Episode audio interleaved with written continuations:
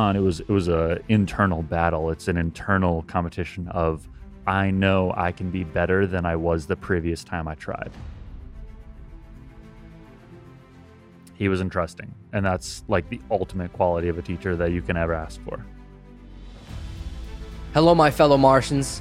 My name is Harry Mars, and this is the On Mars Pod, where we take a deep dive into creative professionals, entrepreneurs, and other inspiring Martians alike. If there's any person that can save Lantern, it's going to be you. And it's going to take a lot of effort, but I think you can do it. Like 30% of my life has been spent doing that. And the amount of gratitude and how thankful he was that I was there. Um, he was like in tears.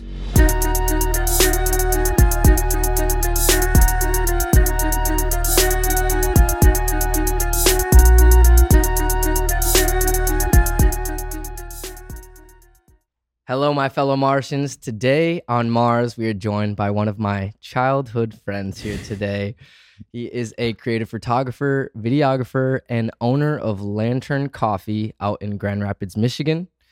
Uh, so, today on the special edition of On Mars, we are actually in Lantern Coffee in Grand Rapids. So, thank you so much, Jon, for letting us do this today. This is so sick. For sure.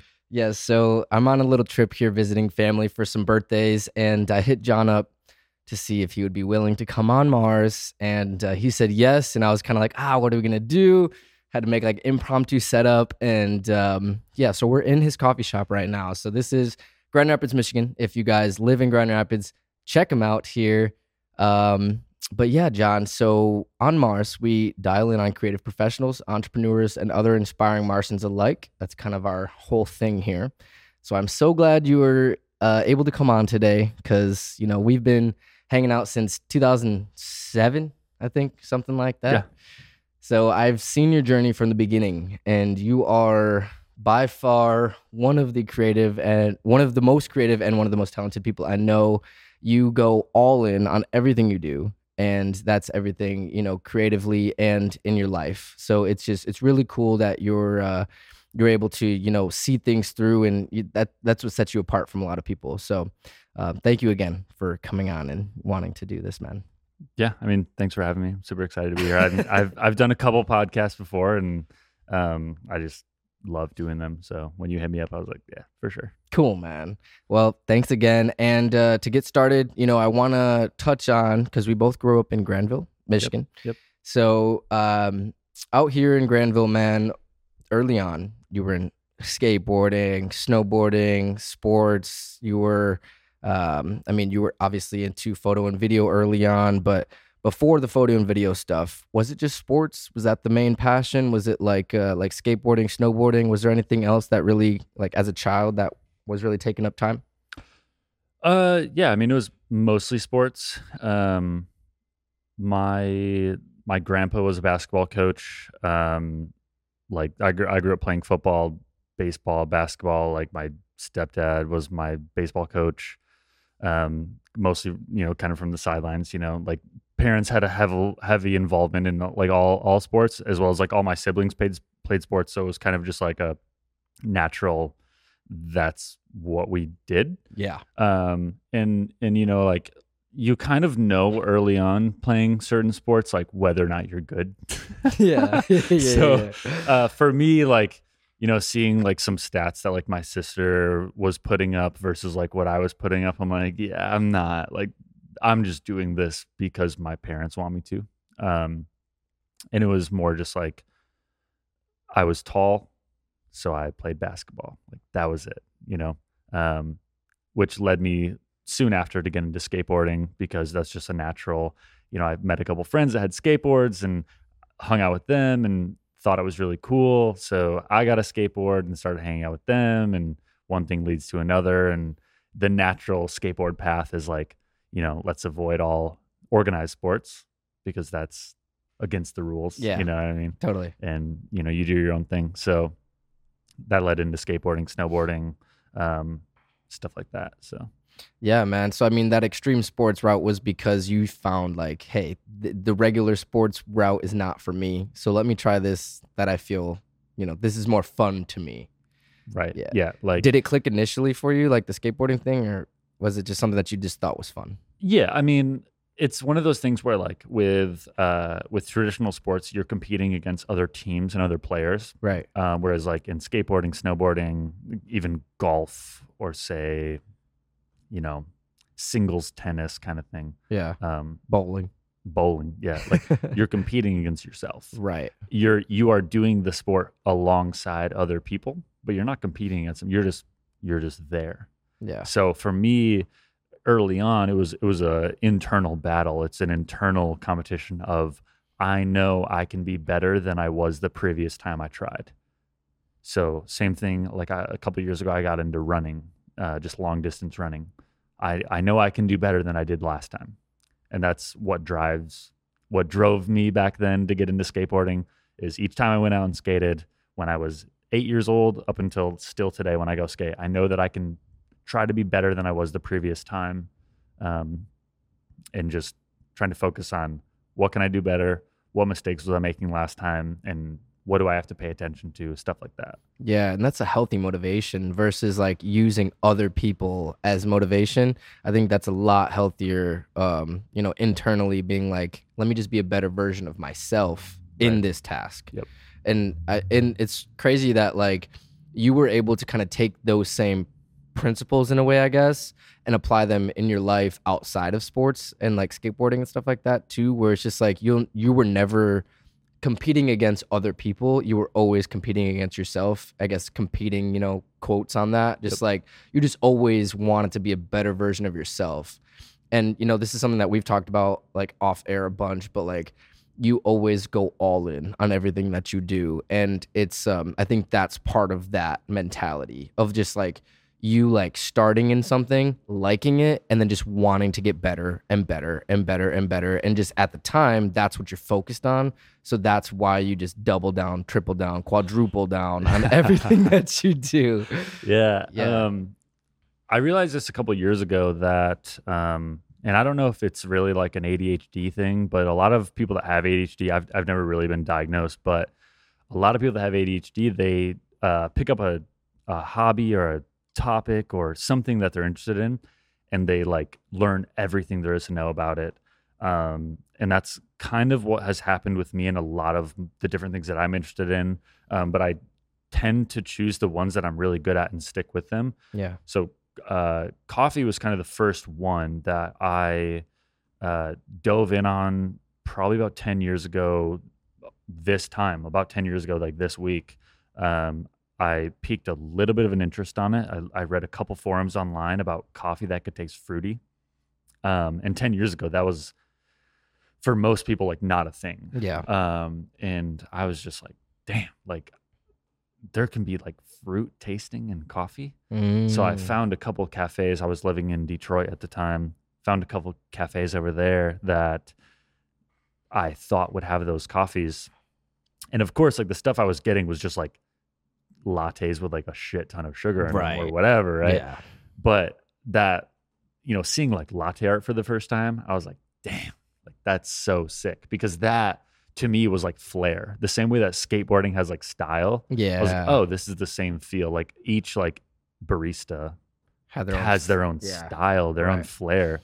So for me, I was just like, yeah, like this is so sick. I want to learn more about like this whole industry, and so that's that's the beginning of me taking like deep dives on things. And I mean, I've had many other deep dives For then. sure. Know, I mean, I, I do kind of want to like touch on before the coffee though, and even before skateboarding. You know, like you were you were you were making films and um, you were you know shooting photos and videos as a kid. You know, you were four or five, six years old shooting videos. We were just talking before this pod Yeah. with your with your sisters. You know, Yeah. and your family, and like that was like part of like your bonding you guys would make videos and you know like you even had you would title them and you would do sound effects you said behind the camera and like yeah, running a full production team with the sisters and brothers. Like that's really cool man. Yeah, it was basically Sony, Sony, Columbia, whatever. Like we we were basically that. Sony pictures baby. In No, 2002. Yeah, but it's funny like how like um those those little things that as a kid you just see as fun end up playing into who you become as an adult And it's just like then you start looking back now and you start like, oh, we were doing you know, we were actually doing like sound production. We were, you know, we had someone being like the director of photography, you know, like we were doing story writing. We were doing like like scene selection. Like we were doing all these things that are like part of the the cinema process now. Yeah. But it's just like it's cool because you were able to translate that into what you actually did as a profession later on in life. Um like cuz photo and video that was a that was a big big part of your life. Yeah. Um, oh yeah, I did that for like thirty percent of my life has been spent doing that. just behind the camera Yeah, and oh, yeah. and it starts with that you know you're four or five years old behind the camera or even in front of the camera acting in these things that you guys these little shorts that you guys were producing um but i do kind of want to touch on like when you first started picking up a camera and kind of like those early days like was it exposure to like disposable cameras or was it like a digital video camera like i know you said your grandpa had like the vcr vhs rather Yeah. that whole shoulder cam. Yeah. So I got I mean I got introduced to like movies young. I mean everybody Right. watches movies growing up, but um each one of my siblings we all had kind of like our one Disney movie we watched a lot. Um you know like one of my siblings watched uh No way. already. No way.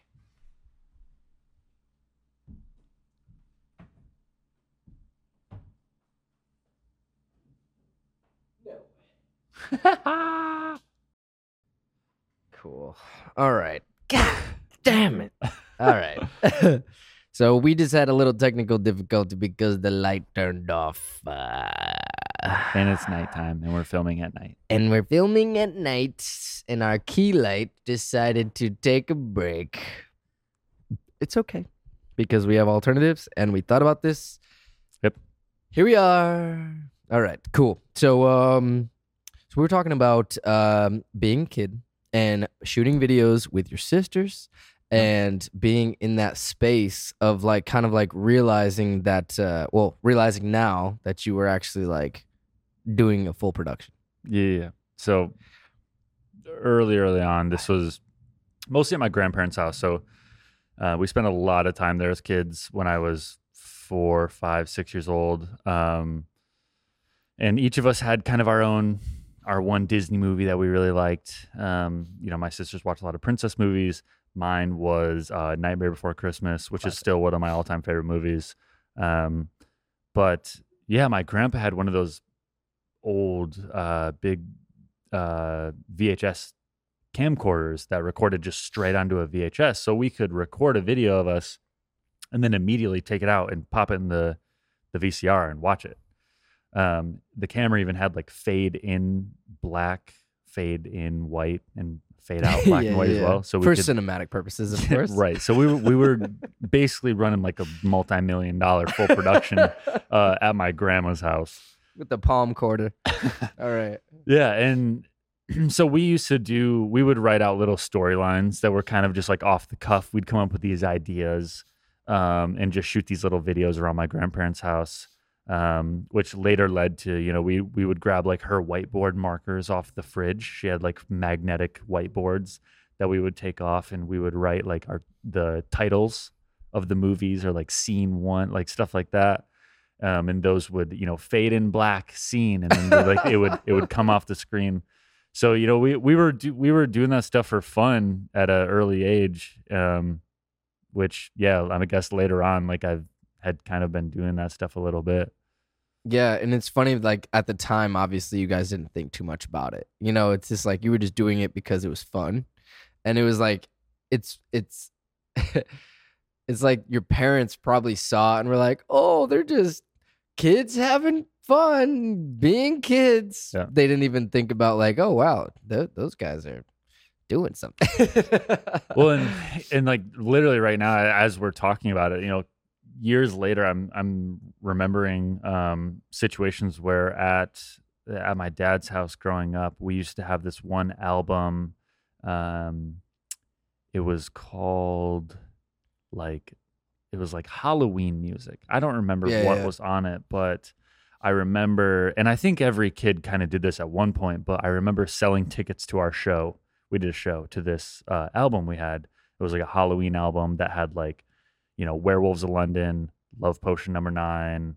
Uh, we were just talking about uh, Monster Mash. Monster Mash. It had a bunch of Halloween related songs on it that, um, you know, we had a production, we had a play, we had a live show, we Of sold course. tickets. Of course. And what's funny is, is, and I've been like this ever since. Uh, I don't like to be like on camera performing. I don't like to perform. I don't like to dance. And so even then, I think I was the ticket salesman. so like even back then, I was just, I was all about that money, baby. I Yeah. was, I was pushing those tickets. You know, I was trying Put to me in the box yeah, baby. exactly. You know, I was just, uh, I was the numbers guy, Right. um, or behind the camera. So Yeah, and that's like a it it transitioned into you know you being behind the camera for the rest of like because you were never really like the guy that was like in front like you were never like super like actory you know like you No. didn't want to be the main star like you liked Mhm. to be the production guy yeah, yeah, and that's uh I mean that makes sense because that's what you that was the role you played as a kid exactly. I actually remember. I re- I will remember the moment probably for my entire life. I remember when the first skate video I ever made yeah because I had gotten into skateboarding early, which I'm sure we'll talk about. But I remember the first time I realized like, oh, we can make videos of this. yeah we were skating in my driveway. We had a piece of uh, plywood that there was like a crack in my driveway that we could like put the plywood into so we could roll onto it smooth. yeah And we put the rail underneath it.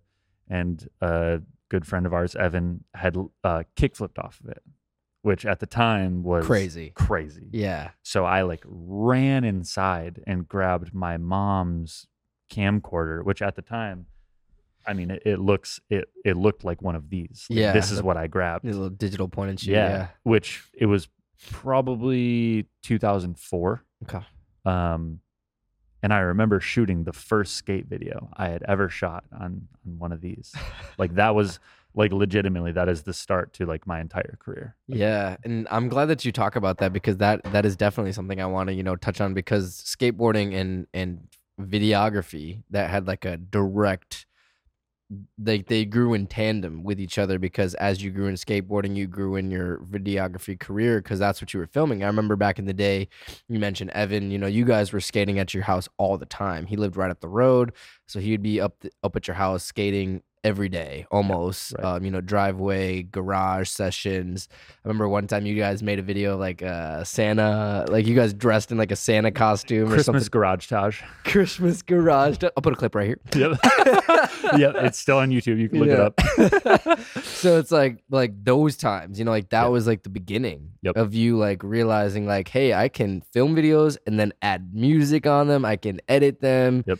And what were you using like early on like what was that setup like So it was yeah, like a point and shoot little camera that my mom had. Um, we had um, Windows Movie Maker was free, yep and I'll never forget this either. This is the funniest.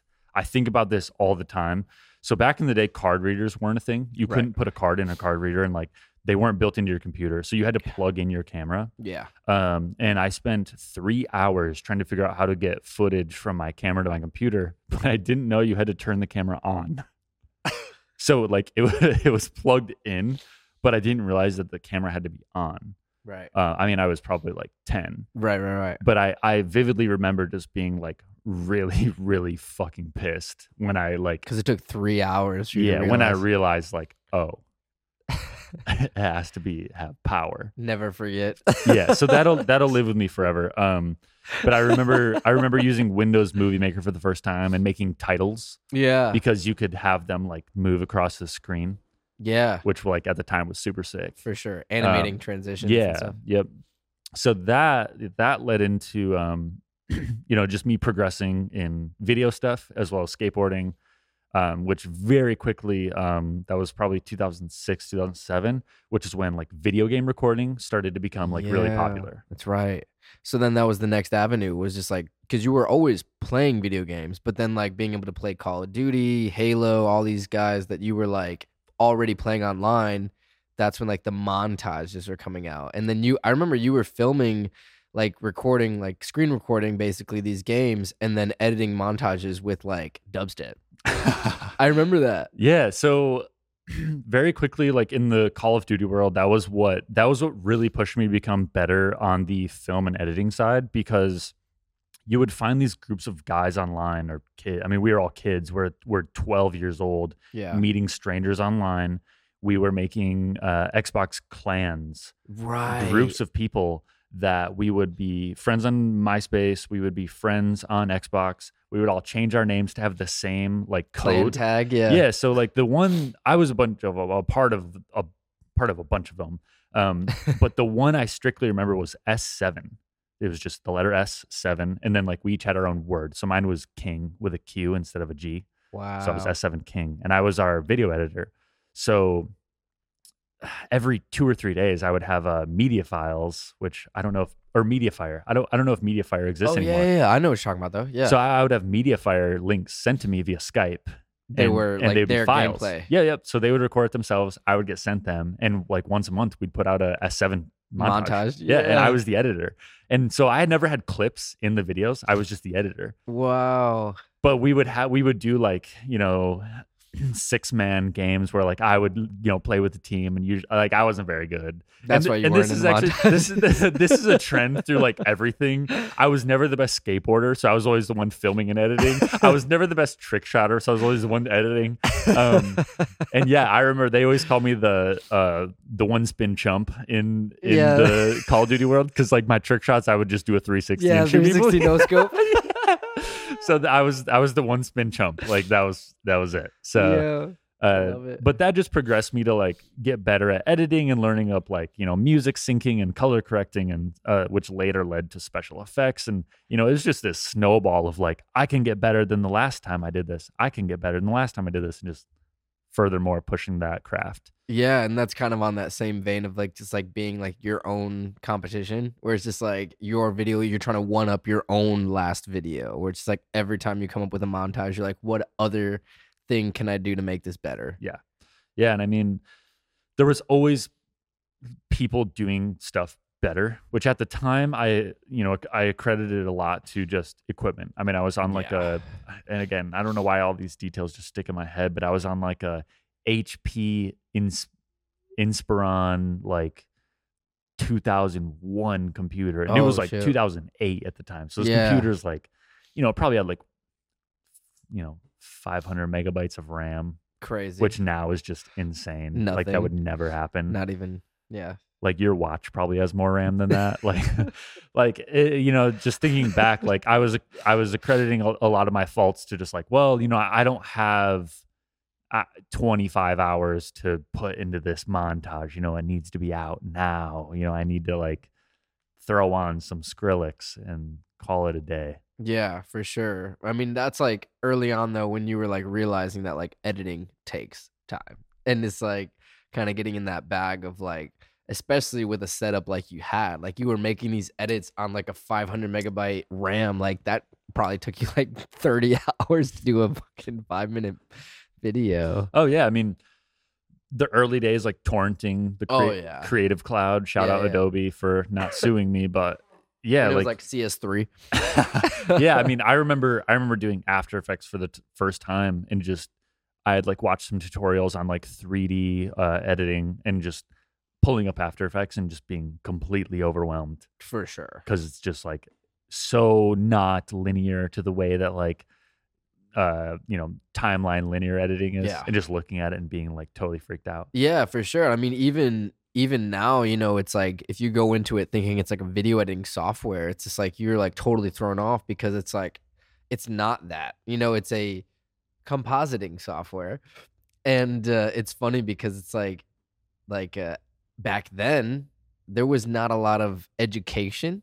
Yeah. So it's like these like the kids that were getting into it, they were going into it blind. They Yeah. didn't have tutorials. YouTube wasn't really huge in that world. You know, Yeah. it's like there were maybe a couple videos, but it's just like it wasn't accessible. Like the information wasn't as as as accessible. So you were kind of like bootstrapping it, figuring it out yourself. You know what I mean? So it's like when you open up these programs and like they don't tell you how to necessarily like use them step by step, it's just kind of like it is overwhelming. I remember that that being a thing. It's like yeah i mean it was more just i was just trying to see what i could create by myself Yeah. so you know, doing. I remember a, a lot originally. I don't. I don't know why we did this, but um, I would color correct in After Effects. Like I would like make a whole video and I would send it to After Effects just to color correct because in the early days, I don't know if Premiere like had color Lumetri, color yeah. correction or um it, a lot in the early days too i was using a lot of sony vegas and their color correction Right. wasn't that great so i would i would export a full video send it into after effects color correct in after effects and then export it from there um which Wow. you know one thing again snowballed from from another and cinema 4d became a staple where i was making um you know 3d images in there and like lighting those images in a, a 3d world um which like even now i don't think i could i could do that like i was doing stuff 15 years ago that i don't think i could do now because i was just more dedicated back then Yeah, for sure. I mean, Cinema 4D. That's like that was probably like the early days of Cinema 4D. Like, yeah i i want to say back then it was a free software yeah. which it might still be. I don't know, but back then I I don't think we had to illegally download that one. I think that shit was free. That's so funny. It's like we come from a time where it's just like nothing was a subscription service. This is like, no, you got to pay like six thousand dollars. Yeah, dude, the- the original- ah, the original Adobe softwares. I mean, yeah, you're looking at like hundreds, four or five hundred bucks easy. for one, One piece li- of software. Yeah, one license. Yeah, nothing was- just Photoshop. nothing was bundled. Oh, Yeah. and yeah, shout out Pirate Bay. Like you made my whole early adulthood, childhood. Like For sure. And I mean, I think there is something to be said about like shareware in that way where it's just like it it it kind of started a lot of c- careers, you know, where it's just like although at the beginning uh, they, we weren't making money off of this stuff. So it's like No. all this stuff was just like it's not like we were doing it maliciously. It was like because we wanted to learn. We wanted to know how to use these softwares and we were we were we were gatekeeped out of it because we didn't have money because we were kids. Yeah. So it's just like, yes, we want to do this stuff. Yes, we know that we need this stuff to do this stuff, but we don't have the money to get this stuff. So it's like we have to find a way to do it. And to be honest, like had you not had the access to this software early on, you might not be where you are today because you would not have been able to like strengthen those muscles because you wouldn't have had the software to do so. Well, yeah. I mean, like you said, like we weren't doing it maliciously. Like we just wanted to have fun. Right. Like we were literally just having fun. Exactly. We wanted to make videos. We wanted to have the tools.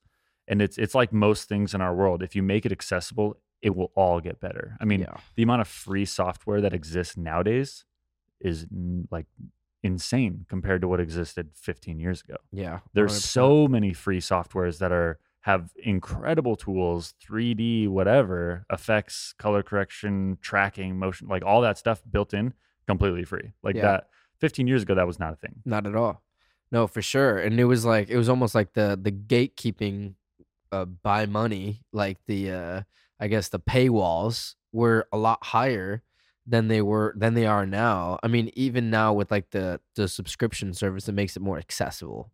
You know what I mean? Where it's just like instead of paying six, seven hundred bucks one time fee, although at the end of the day that's a better deal if you're paying five years worth of a fifty dollar subscription every month. Right. But fifty dollars per month Yep.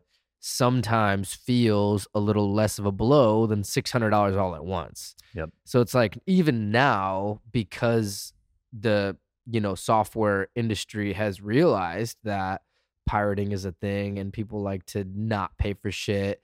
That's why subscriptions came into play, where they're just like, okay, let's make it accessible for you so you feel like it's manageable, but then also we don't lose money on pirating. Yeah. Then you're paying 600 bucks a year instead exactly. of instead of 600 bucks 600 one bucks- time. exactly and that's how they like justify it, where it's just like you're still paying for it Yeah. the only difference is now you don't own it Yeah. and it's like so really at the end of the day after two ye- after one year you've already made your money back had you just paid for that one Yeah. $600 I mean, license there's a reason that I use Premiere Rush, which is the free Premiere. Oh, That's- really? That's all I use. Yeah. hey well hey Shout out Premiere Rush. shout it's out free Premiere Rush dude on your PC or mobile.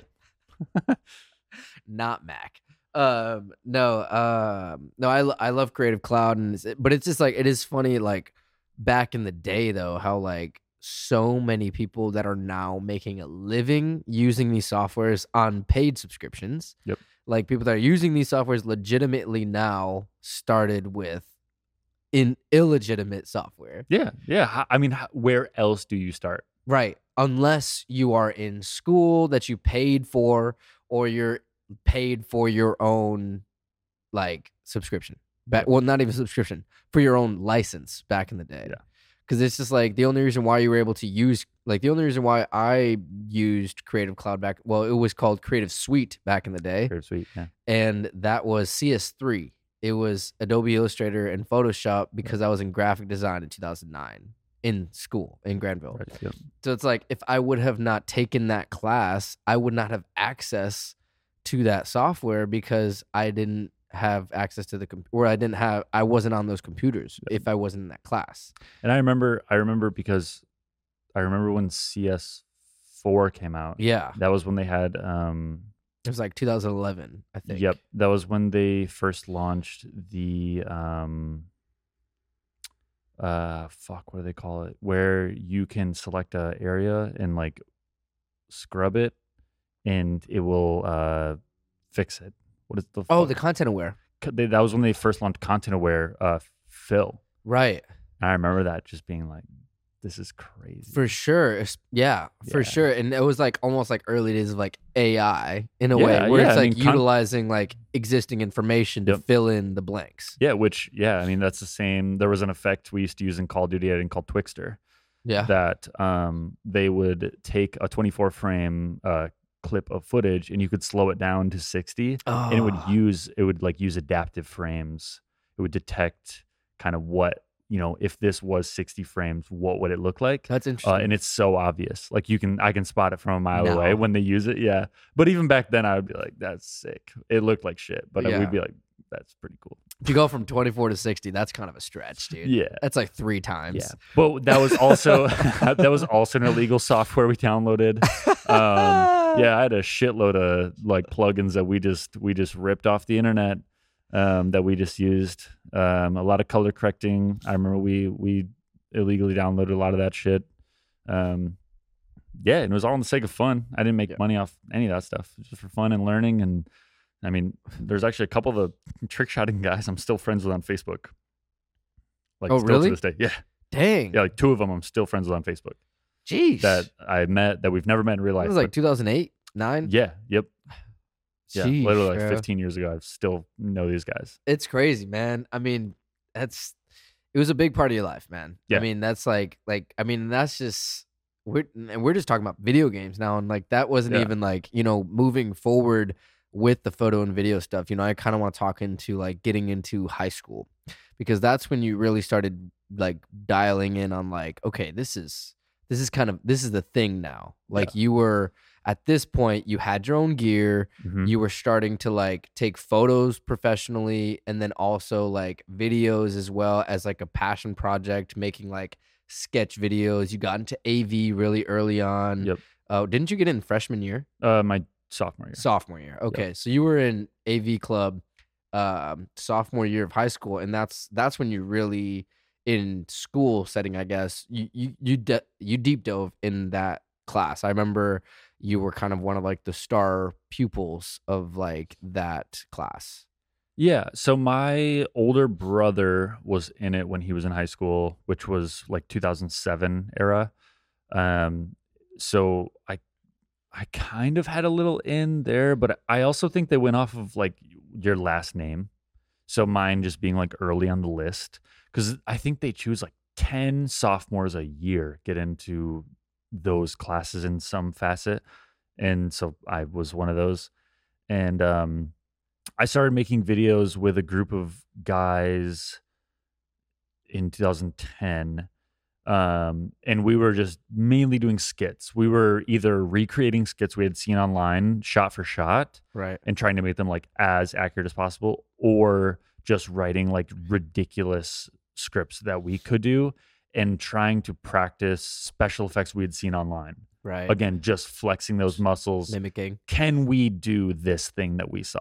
Right. Is basically what we were doing. right yeah i mean well that's that's how you learn. You know, it's almost like you're taking inspiration from these guys that are already doing it. You know, like the uh, um, what was his name with a with a J? Uh, the guy's like uh, where he had like the cat in the uh, Julian Smith. Julian Smith, Julian Smith, Smosh. You know these guys. You know these guys that are like that are doing it on that level that are making these sketches that are going viral at Yep. the time. And you know because YouTube started in 2005, and so by the time you were we were doing this 2010, like that was a thing. Yep. You know, like you could make a channel and like have a career as a with a channel, even though that was like really probably like right when they started the YouTube creator program and the partner program, all that stuff where it was just like people were actually getting paid for these these videos, like the Mhm. Smosh guys and the Julian Smiths of the world, Ray William Johnson, even though he was just doing like the viral Something like different, yeah, something yeah. a little bit different, but still like making videos online was like a, a thing. So that I feel like that was like our early inspiration for like sketch comedy and being able to like recreate these videos that you saw online because that was the inspiration. You know, the Julian Smith videos, like the Malk, the stuff Julian, like that. Julian Smith. Julian Smith, I can attribute to a huge uh, amount of my inspiration and just like overall, just like the realization that like, oh shit, like people do this for a living. Yeah. you know that that was that early. You know, you look at people like now, like Key and Peele yeah. doing those type of like short skit things. Like I wasn't, we weren't really exposed to stuff like that like before then. So YouTube was that first like oh, like you can write like a three minute script and like it can be really good and tell a full story and be interesting and like it doesn't have to be an hour long. Same thing like whitest kids you know. Yes. Oh, like, oh yeah. You you throw it back to all those. I mean, right. Lonely Island, like the songs, like they're Yep. you know the the possibilities. I was getting exposed to so many different like, oh that's a cool idea. Oh that's a cool idea. Oh that's a cool idea. And then came around this YouTube channel called Film Riot, which a bunch of people probably know now, but at the time they were showing special effects and how to do them. So not only were we seeing special effects, we were seeing how to do it. We had access to the software. So every day in class, it was like, okay, let's see if we can make you run through a wall. Okay, Let's see if we can make it look like I shoot you in the face with a gun and your head explodes. Yeah. So every day was just like, let's see if we can do this. And like we were getting school credit for it. Right. Yeah, it's like exercises in video production based off what you saw was possible. Right. And we wrote a 30 second script around this one simple idea we wanted to do. Yeah, dude. I mean, that's like it's cool that you were able to have exposure to that early on in the school setting because that's like that's the stuff that people do on like a full scale, but they're like getting paid to do it. Yeah. it's Right. like it's so cool that like as a as a kid, you know, sophomore year in high school, you're already having these thoughts and like like realizing that like this stuff that we're seeing online, we could easily do this. We have the software, we have the gear, we have the all this stuff, we have the know-how. Yep. Now it's just about execution. Yeah. And then figuring out how to like like edit it on the back end. Yep. Yeah, man. I love that. And I think I'm so glad that you like like uh you talk about like the Julian Smith and like that era of YouTube because I think that was really important to show us that it was like it was possible to be like like a um, a video creator as a profession. And it was like that was early on like even if we didn't think about it like that it was just like it showed us that it was possible. So i think you know early on like you know i was i was filming skate videos back in the day and you know even seeing like people making videos i was like that's like a thing? Like you Yeah. can do videos and like that's all they do Yeah. like i remember thinking about that and like that was crazy in 2005 6 7 you know what i'm saying Yeah, I mean, I remember seeing um the first time I realized like that I really wanted to do it. It was um well, the one time I had a dream that will probably never happen. I don't think it'll ever happen. But seeing Pretty Sweet, the skate video, Oh, Lakai yeah. Pretty Sweet, dude spike Lakai jonze Pretty Sweet. no that's a girl that's a girl, Girl, video pretty yeah sweet. yeah yeah Um, so Ty Evans, it's a girl chocolate Yes, Ty Evans shot that whole thing, yeah I believe. Uh, yeah it was it was shot by ty evans directed by, spike, jonze, Yes. Yeah. So seeing that, as well as reminiscing on the DC video from 2001 and um, Girl, Yeah, Right. yep all Those three videos are Uh, all very important videos in my life. Yeah. Specifically, though, pretty sweet. Yeah. I remember illegally downloading it, Same. skipping class, and watching it the day it came out. Yep. And just thinking to myself, if I can do this for a few years of my life, I'll be happy. Yeah. Like doing this is a dream. Like going out skating, filming skaters that are obviously much better than me, but putting those special effects that I've practiced and I've learned online into my my hobby that's skateboarding my my sport like that would be the ultimate crossover Yeah. uh, so pretty sweet gets a lot of shit online like i'll talk to other skaters and they don't they're not a big fan of pretty sweet just because it it was kind of one of the first like full hd yeah. directed skate videos Yeah. but that to me means something so much different Yeah, for sure, dude. And I'm I'm glad that you bring that up because like skate videos were like the beginning of like what inspired us to like want to cuz I remember like I mean, we grew up skateboarding, so it's like when we were set like 2007 8 we were watching skate videos as like a hangout thing. Like we would hang out with our friends and just watch skate videos. dude i have a i have an informal list in my head of every skate video i've watched with friends Ex- ex- It- exactly. it, lives dude. forever in my head for sure and like, same you know and like in um yeah right and minefield and the dc video stay gold Stay, st- Emerica Baker Stay Has a Death Gold. Baker Baker three, Baker Baker, has a Death Wish. Dude. All these videos, they're like they're staples. Fully Flared? bro. One of the best videos of all time, and that was another Spike Jonze. So fully flared, Spike Jonze. Yeah, right, Spike Jonze. Pretty sweet, Spike Jonze. Yep. All three of them, and they're all some of my favorite skate videos of all time. But it's funny because like at the time, you could say Spike Jonze to me, and I wouldn't know who the fuck that is. But then you could say, yeah, right, pretty sweet, and uh, fully flared, Yep. and I'd know exactly what you're talking about because they all had a different feel to them. I just didn't know that it was Spike Jonze, but that's inspiration. Yeah. Certain certain songs actually play here at the shop, like when I'm on shift. Um No Cars Go Yeah. we'll play here all the time. And that's the song that Mike Mo used in Fully Flared. oh, the first and- part. Yep. And I still like remember it like each like bar of the song. I know like what trick he was doing at what spot because I've watched that video so many Oh, times. I it's love like that. one of my favorite songs, one of my favorite video parts. Like I love Mike Mo, love that, you know, that video. Um yeah, a lot of a lot of the music that plays here comes from from video parts. dude i i love that so much because it's like like i feel like um in in our lives i mean in my life specifically and definitely in your life like skateboarding and your like passion for what you do in life like like we're completely tied together you Yeah. know it's like for me it was Yeah. bike- downtown grand rapids baby bike- biker gang, baby. for me it was like uh you know the music the video the skateboarding and like everything about it like the entertainment part like everything was just super connected always Yeah. and i felt like that was like really for you too where it's just like like uh, the skateboarding played into your video production played into like what you like to do on this like for fun which is watching skate videos and skateboarding so it's just like it was all it was all part of the same like like world i guess Yeah. um to us as kids Yeah. And uh it's crazy because like when we were watching this shit it's like the people that were making these videos had have the same mindset that we have now as adults Yeah. so like i love that so much like i see like spike jonze for instance i've watched like you know a bunch of like interviews with him the only interviews that he has because he doesn't do interviews very often you know if Yeah, you yeah. watch the nine club interview with him Yeah. have you seen that Mhm.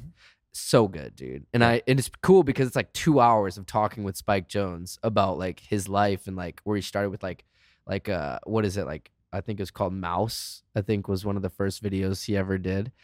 And um and just to kind of like hear his story and like think about like where i was mentally as a kid when he was making pretty sweet or when he was making yeah right you know because that was one of the first ones where he was like kind of given the reins of like all right go for it you know Right. like yeah right was like like Girl was a very early company back when that that uh, that that video came out. So it's like yeah, I mean, and yeah. doing stuff like that at the time too, because skateboarding around that time was dead. yeah, Like skateboarding was this a was fa- early was a f- two thousands. Yeah, skateboarding is a failing industry. Like Tony Hawk, the Pro Skater games, I don't think had come out. They did. They, They- came they out in had- '99. Okay, so, So it was- this it was, was a a little hit. after. It was so a little. skate- it was a hit. so skateboarding was on the rise, but but hiring someone like Spike Jonze to you know th- to throw money at him, whether I mean I don't know what what their original conversation was, but hey, go you know direct this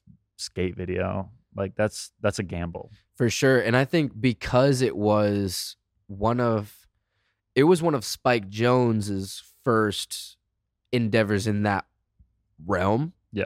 because he was shooting music videos before that Right. he was a big music video director so to be able to kind of like delve into like the skate video scene Yep. this was kind of like an opportunity for him so i believe if i'm not mistaken it wasn't like a he wasn't get, getting paid a lot i don't think so i think it was Probably more not. so like uh hey let me try to do this and they trusted him and they were friends with him Yeah. so just kind of like it all kind of worked out because spike jonze was like into skateboarding he Right. wasn't like a big skateboarder Who's the homie? he was the homie he was the filmer he was taking He was- photos yeah. you know, he was the one shooting photos for like the magazines and stuff. He was shooting on film, you know, black and white film with the external flashes and figuring out like that was Spike Jonze. Like before there was the video, it was like figuring out how to get the best shot on film, running through a fucking full roll of film within like a few takes because he's shooting on like like actually doing like film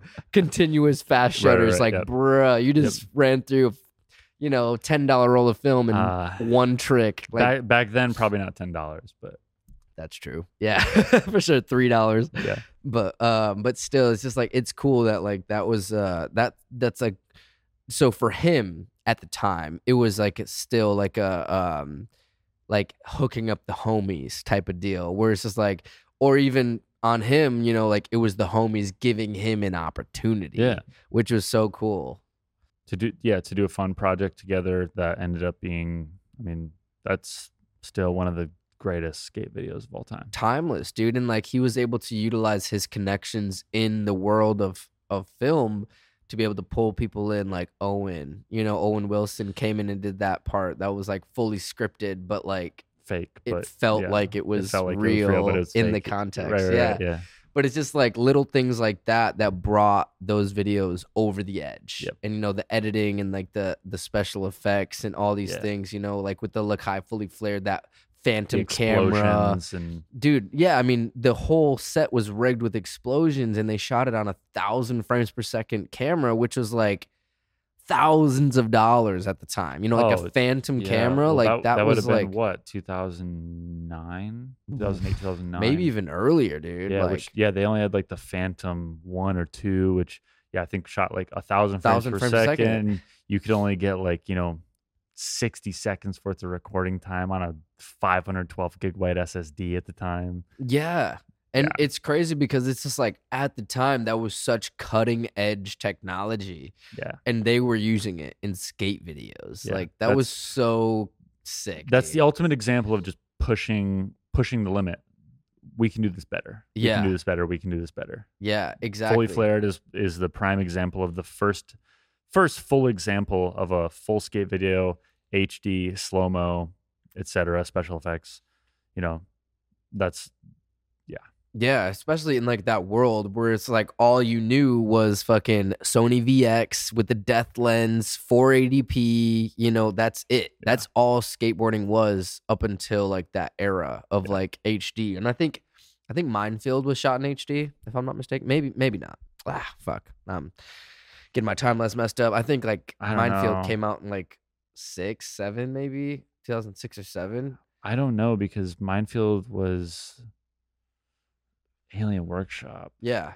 I don't I don't know. I can't remember if I don't know but- if it was either HD way, whether whether they were HD or four or four three crop, like the the fully flared just had a more cinematic value to it. for sure. And the- where yeah, the lens the lens choices they were using were much different from the other ones. absolutely, hundred percent. Fisheyes versus zoom lenses, whatever. Yeah, you and know, they were doing using. a lot of double double angle stuff where it's like fisheye plus long lens. where they had yeah they had a camera crew there. They had a couple cameras instead of just like one dude with a you know fucking VX, VX yeah. or whatever the Canon equivalent was. handheld stuff. Yeah, Yeah, the. GL2 the types. G- GL, yeah, yeah, the, Yeah. or the XLs. They had the XLs yeah, too. that was like the more cinema line. yeah, it's like Yeah. still on DV tapes. yeah, yeah. Um, yeah, man, it's it's it's cool that we were able to like live through that whole phase. Yeah, of like because even like you know when we were in early A- AV days, like they were shooting on GL2s, Yeah. and that was like before we got the um the uh whatever was like the T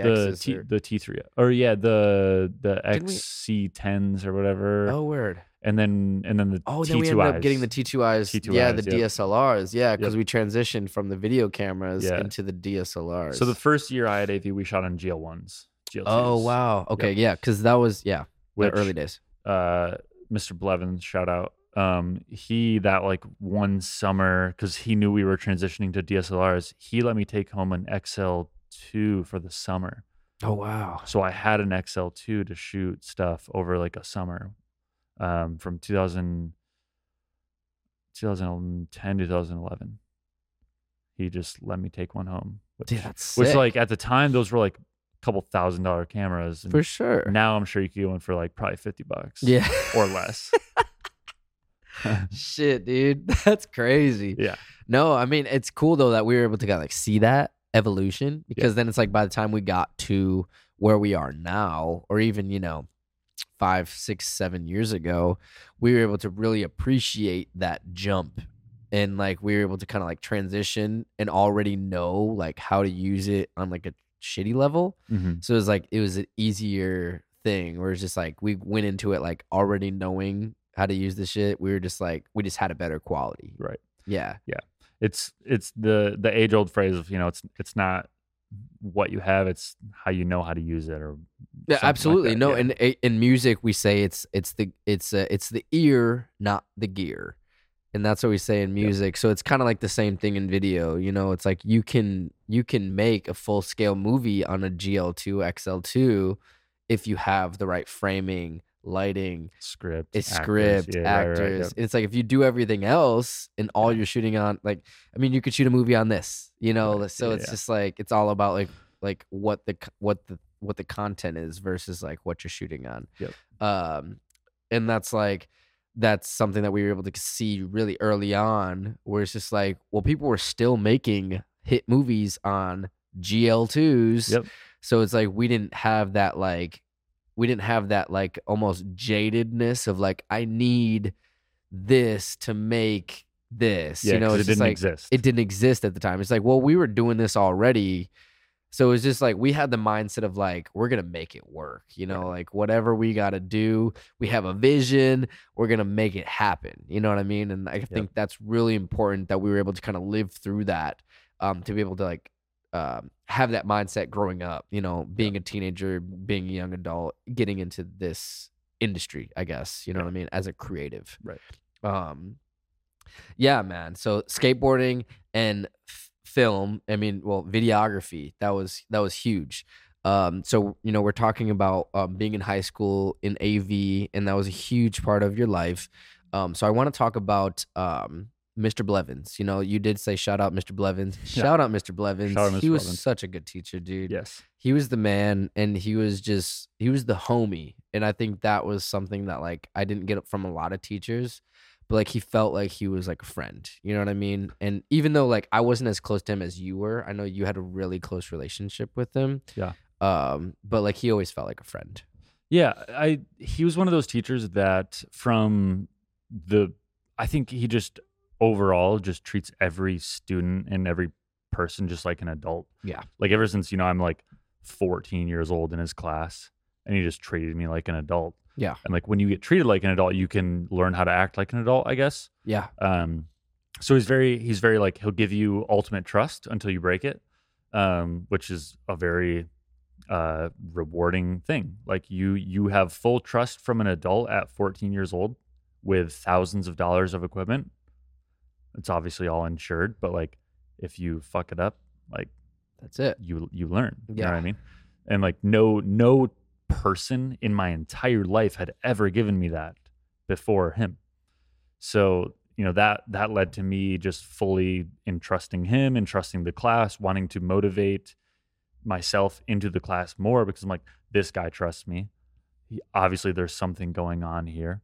And that just led one thing to another over the years of later on, you know, him paying for me to enter a film festival and letting me skip class like because again he he understood that like what we were doing wasn't malicious it wasn't you know breaking any like laws he was entrusting and that's like Yeah. the ultimate quality of a teacher that you can ever ask for Yeah, one hundred percent, man. Especially in an industry like like what he was teaching in, because it was he wasn't teaching math, he wasn't teaching history and all that shit. He was teaching audio, video, creatives. Yeah. he was breeding the next creatives of the world. You know, that's that's the nurturing that they need. You know, where it's just like, hey, take this stuff and run with it.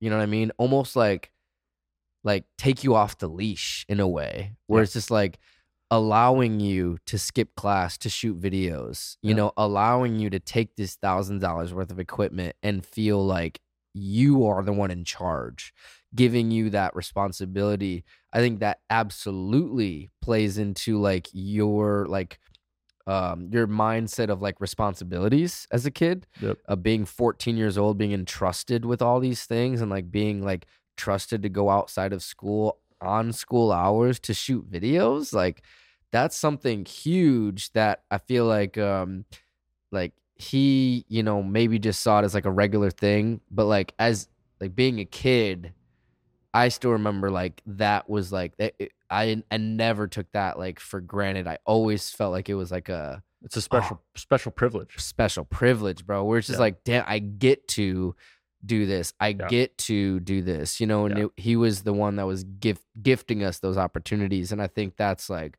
and I I really do, you know, like I can't stress enough, like shout out, man, like because he was he. He was that guy for a lot of kids, and I think that was really cool. Like because it it it made us feel like we could do this like this was a real thing and he was like he was he was treating it very seriously and he he took the craft very seriously and that Oh, was yeah. something i always respected because it was just like if you were messing around you would get you know you would get reprimanded as you should because it was like this is serious this is not just fucking around you know it's just like yeah we're having fun with cameras yeah but this is a real thing and Yeah. you should take it seriously and you should actually like you know treat it like a profession not just like a hobby yeah if you want to fuck around fuck around on camera but write it into a script and make it funny and you get class credit for it exactly and then win a vinny for it it's like even things like that you know throwing like events for us you know Yeah. like giving us awards for videos that we created and almost making it like an oscars thing like Mm-hmm. Yeah. that was so cool like i remember going to the vinnies winning two vinnies and being like this is amazing Yeah, going dude. on stage Yeah, and dude. like this is so cool you look dude. forward to that all year. It's always it was always so fun. It was the best feeling. Like you felt like a fucking celebrity for sure man in especially front of like a hundred people. especially you like you had probably like five videos in the Vinnies one year probably something like that like you were like I know I don't off the top of my head, I don't know. I know I know at the end of like my senior year I had because I th- I think you were only allowed to take home three trophies a year. okay And I know I had nine, yeah but I think like under my belt I had probably like fifteen or twenty. That like just veteran bro like I, I I think you know like my younger sibling like he ended up going through the course as well but i think a couple of years after or maybe the year that he was like fi- finishing up i think my parents donated all the vinnies back because they reuse really? them yeah so i don't think we have any of the trophies anymore but Damn. um we had like a box full of them because also my older brother was in it oh wow like, yeah that's right you said that so we we had like yeah we were swimming in vinnies we just had we were swimming in Vinnies dude, bro we were swimming in vinnies bro you just throw the Vinny in the toilet and just piss on it like Kanye with his Grammy Dude, that's pretty much it. nah, nah. no, no disrespect to the Vinnies, bro. That shit was so uh, cool, man. I, I gotta say, man, this is like, cause I mean, obviously you you took a lot from Mr. Blevins and AV and the Vinnies and like the whole high school experience with audio video production. Yeah. Um, a lot more than I did, and even in my experience, I I really felt like that had- had, had a really big impact on my life because I I got into AV my senior year, and I was uh I got directly into broadcasting too. So it was Fuck like yeah, dude. That was it was so seriously, much fun. The my broadcasting. favorite I still like. I was just on the news last week, um, for like some you know business related stuff, and and just being on like their set because they do it live. So I was Yeah. on their live set and just seeing everything. I was like, damn, this is just like fucking Broadcast- third hour, bro. Yeah, dude, like third hour broadcast. Yeah, it was so much fun. I- Yes, I, missed that a lot, and and that's another one of those entrusting things. Yes, You know, hundred percent. he allowed what was our team? Seven people. Yep. It was seven people were allowed to put on the afternoon announcements at a high school of two thousand students, Yeah, and we didn't swear. There was no nudity. There was no fucking fucking around. yeah, The announcements were delivered. They were coherent. They were concise. They had images. They had good audio. Like, I just, I couldn't imagine if I was a teacher allowing seven 16 year olds to do that. Yeah. That, that blows my mind. for sure. I but I mean, it, it came with caveats because like we were we were held to certain standards where it's just like if you didn't do these things, you were not allowed to run the announcements. Like if your team didn't have the topics ready, if your team didn't have the the teleprompter ready, you know what I'm saying? Yeah. Um, did that fly go in your drink? No. no, I just, I just knew you were looking at it. uh it's just this guy's throwing me off but it's just like like like uh that kind of entrusting thing where it's just like he like trained us to be like hey you have to have xyz done Yep. if you want to do the announcements Yep. and i remember like because third hour is basically the prep The hour prep, yep. and then after fourth hour that's when you would do the 12, announcements 1232. yeah because I remember because we would uh we would go out to lunch, which he uh always told us, I don't know about it. And what what do you mean going out to lunch okay because it was against the rules for right because I was in broadcasting as a junior, which right everyone was- was, in his seniors I think I was the only junior in right broadcasting. everyone was in his seniors yeah yeah. So I would I would go out to lunch with um I would go out to lunch with Pat, Oh, Pat Harney. Shout out. Steve Hahn, Shout out Steve Hahn. Zach Zambergen, and Evan Coleman. We would go out to Dude, lunch. The homies. Yeah, and um, so twelve thirty two, we would run up to the broadcasting door, which had no handle on the outside. You Right. had to be let in from the inside. Yeah. And From the field. yes, from the field, Yeah. they would let me out early before Pat parked his car, Yeah. so I could run. acro- Audi? So yeah, so I could run across the grass.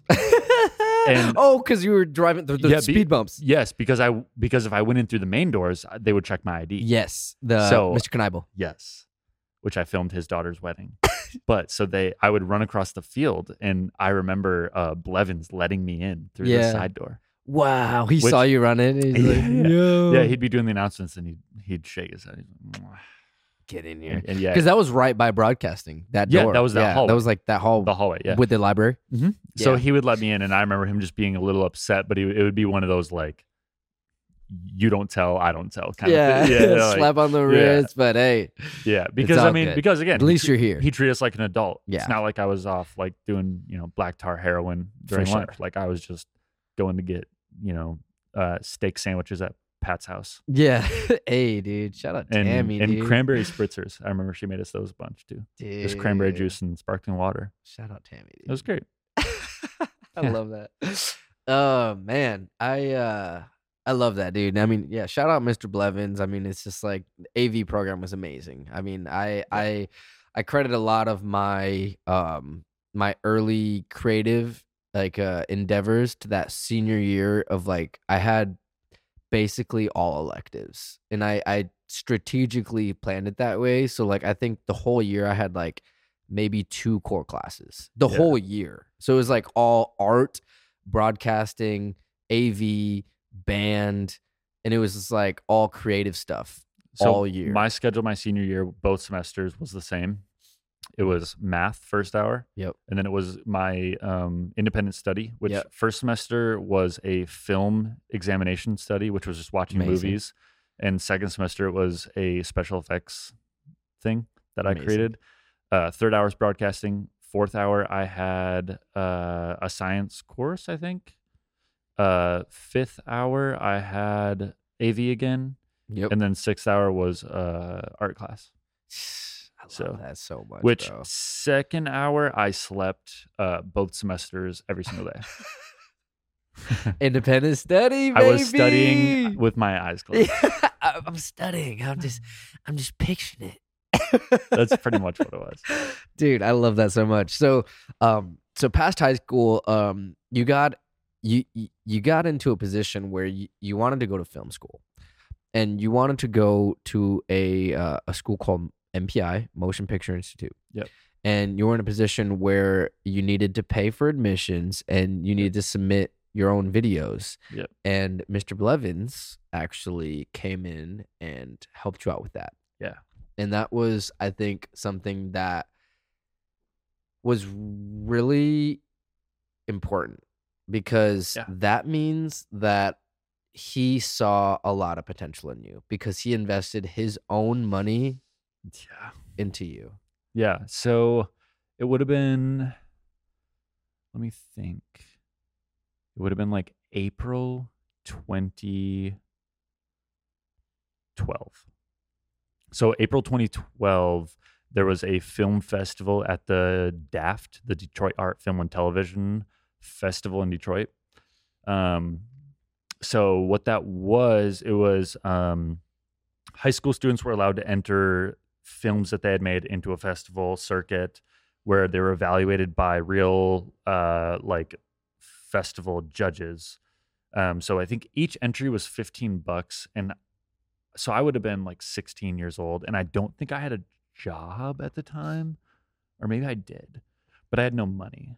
okay Um, so the like letter had come to the high school for him to like share with students, and he was I was the only one that he re, like came to and was like, "Hey, you should enter this." So I had had a couple of films. I had shot a wedding the previous summer that I had just like sitting around. Um, I had like a mini documentary I'd made, and then I had a like dramatic PSA, like this like ridiculously dramatic like 16 yeah, Damn. like it was like it was like about underage drinking is so Oh, bad. yeah Uh so I had I had three films and I wanted to enter all of them. And he was like, I'll tell you what, I'll enter all, I'll pay for all of them. And like if you don't take any place, like who cares? You know, you can enter and like whatever happens, happens. So we I enter them in and I get a letter in the mail that all of them had placed in the top five or ten or something like that jesus and um, one had been selected in the top for best of show. Um, so I got invited to to Detroit to go to the ceremony, um, and the grand prize of the whole festival was a eleven thousand dollars scholarship to go to college. Which, at the time, you know, I did have a job. I worked at Walgreens, um, and my parent, like, I wanted to go to this film school that we had applied to, and my mo- my parents took me on like a visit to go see it, and they told me that I wasn't allowed to formally apply until I'd saved up a grand, okay um, which would have been like a ten percent down payment. right Um, so I was one, I was working a lot to save up a grand, which I, when you're in high school, you're working two shifts a week max Easy, at yeah. seven forty an hour. Like, yeah how much are we really talking here? You know, Yeah. I'm making a hundred dollars a week, yeah for sure still paying for my own gas, part of my own insurance as well. So like, yeah you know, I'm making next to nothing. right Um, so I win this festival. So they give me a full ride scholarship. Um, plus I had put 500 bucks towards a down payment. So they ended up giving me that back, which was sick. yeah Um, and it was all paid for. Like I wouldn't have done it if it weren't for Levins. Blevins. Yeah, man. I mean, but that was like that was your almost like um like the platform that you had to jump off of where it's just like he he knew Like he saw in you. That was the reason why he reached out to you. Yeah. Oh, you yeah. know, he saw that like this kid is not like everyone else. You know, he knew that like you were gonna be somebody, I guess, in the industry. I guess that's the best way to put it. Yeah. Where he's just like, this dude could do something. He has potential. I know that if he buckles down, he can do something with this. And Yep. that's like that's like another reason why like I I wanted to kind of like go on that like talking about Blevins because it's like that was that was something that like your your parents could never be that person. You know what I'm saying? Like like it has to be someone in that field Yep. that sees the potential, that's willing to invest in you. And I'm so glad that he was that person because, you know, he was so close to you. So that had a lot of influence on you. So I'm sure like going into film school, that was like one of those things where it's just like, I gotta like I gotta like put on for my boy. You know what I mean? Like Yeah, I gotta like you know what I mean? Yeah, I mean, my goal, I remember um thinking to myself when I was there like, man, like I just have to make something that I can make some money off of and then I'll like pay him back. Like that was the goal. Yeah. Like which never really happened via film. There was a number of years later where he was um he was raising some money for like a relative and I had like a shitload of cash. I don't remember how I had so much money at the time, but I like sent him everything I had. Wow. Um, which he ended up um they ended up like figuring out whatever it was with the relative. I don't remember what it was, but he ended up all the money that he raised from like friends, he ended up donating to charity. So it was like fine. But yeah, I was I think I had like four or five hundred bucks and I just like gave it all to him. Wow. Yeah. Man, I, and I feel like that was probably something for him. Like, man, this guy so like just another like full circle moment for him. You know, as an adult, like I knew this guy was, you know, like a special kid. Not a piece of shit. Yeah, That's the goal, dude. yeah. I mean, so going to MPI, a Motion Picture Institute, that was that you know a big deal. Um, Yep. being a kid, and you were 18 at the time, right? Yep. Or- yeah, Yeah, yeah. 18. Yep. So going into MPI, um, I know you say like obviously like the motive um as a kid, you know, was like I want to pay this guy back. You know, I I can't believe he did this for me type deal. But the school aspect itself, when you got into it, was it um was it easier or harder than you expected it to be?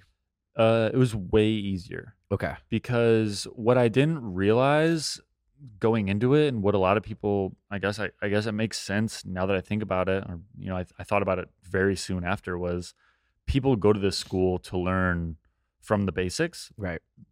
so you know day one I go into editing class and they're like okay so this is Premiere Pro and like Yeah, this is how it works and like I had been using it for like almost a decade at that point Yeah. so I was just like okay well uh so I mean I went up to almost all my teachers that didn't have to do with on set or pre or post or like you know intense post production and I tested out of all the classes Wow. so like the first semester me and my two roommates like we were kind of like just checked out because Yeah. we had been doing this for a while like we didn't need to learn like what shutter speed meant we didn't need to learn what color temperature was Yeah. like all the vocab like we, we kind of just so they gave us all of our tests like within the first week or two weeks or whatever and we just like psh, did them fine like i remember the first editing class we got raw footage from a music video and we were told what song it went with and we just had to edit the music video and it was pretty easy Yeah. i think we all did it like that night and we Yeah. literally we didn't see our editing teacher for the first like 100 days we just we just we're done it's like, hey, uh, we'll catch up with you when when you're at our level. yeah i mean there was like that there was like like we had a whole like like month course on like file storage and like organization which which like for some people like they've never done that right. so like it does make sense like Yeah, I, I don't like think folder hierarchy and shit. yeah like and like i don't think yeah. those people are stupid but they've just never done it so Yeah. it makes sense and like we just we were able to like kind of talk to them and just be like hey you know we've been kind of doing this so can we just not do this here Yeah. because we also work full-time jobs all of us and they were just like yeah whatever it's fine so Yeah. I mean, it I guess it, it is kind of cool being in that position, but at the same time, it's like, damn, like I thought this was like the elite of the elite, and like all Yeah. these like wannabes are in this class, you know? It's just like, damn. Y'all don't think this is common sense? Yeah, I mean that's that's a tough part because I think that's a lot of trade schools Yeah. because in a lot of you know regular schools, you know like you know whatever they're called, whatever, whatever colleges are called, tier one college, Yeah, fuck, Whatever. whatever, normal college like Yeah. MSU, let's say, like Yeah. when you get a degree that like has something to it when you go to a trade school you just get a certificate saying Yeah. like this person just knows what's going on somewhat Yeah. that's kind of what a trade school certificate is Yeah. and you're not really told that ahead of time and i don't think there's anything wrong with that but looking back i don't i don't know if film school is all worth my while No. because like most things in art self-taught is just as accessible as schooling Yeah. So at the end of it all, like MPI was like a cool experience, you know, but it wouldn't have necessarily moved the needle for you as far as like progressing in your film career because it didn't teach you too much or yeah did you te- did did it teach you some things that you didn't expect to learn? it taught me a lot about um, just on-set protocol and Okay. professionalism. Um, so, like when you're on set, there's certain things you can and cannot do. There's certain things you can and cannot say. There's certain keywords that you need to understand. Um, it also taught me that like working on movies is not for me. Like we we did it. We did the on-set thing. We built sets. We set up shots. We did whatever. And I just realized early on, like this is just too slow for me. Yeah. I, I don't want to set up for an hour and a half to shoot 30 seconds of footage. yeah. I'm too impatient for that. And, you know, you've got guys working 16, 18, 20 hour days for, at the time, the starting day rates for paid positions, which most on most movies, at least at the time, were unpaid. Yeah. But if you had a paid position, you start at 100 bucks a day. Okay. And like fast forward to now, like imagine making 100 bucks a day. That's crazy. That's For, like, insane. 12 hour days. Yeah. Oh, they'd be longer. Mo- most most movie sets, you're 16 hours minimum. If you're not in it, especially if you're non-union, yeah. you're doing longer. Ooh.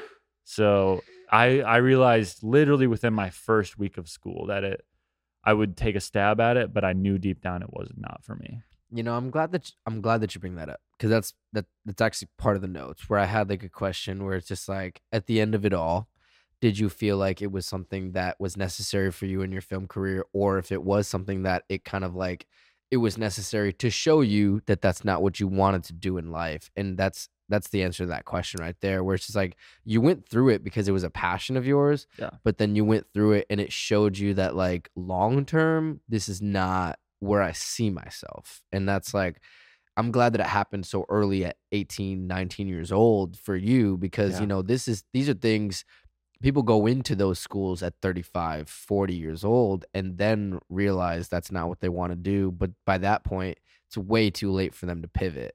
Yeah. So it's kind of like that was like a blessing in disguise that you were able to go to this school for minimal money. Free. You know, I mean, yeah, I basically paying my my rent, my apartment bills.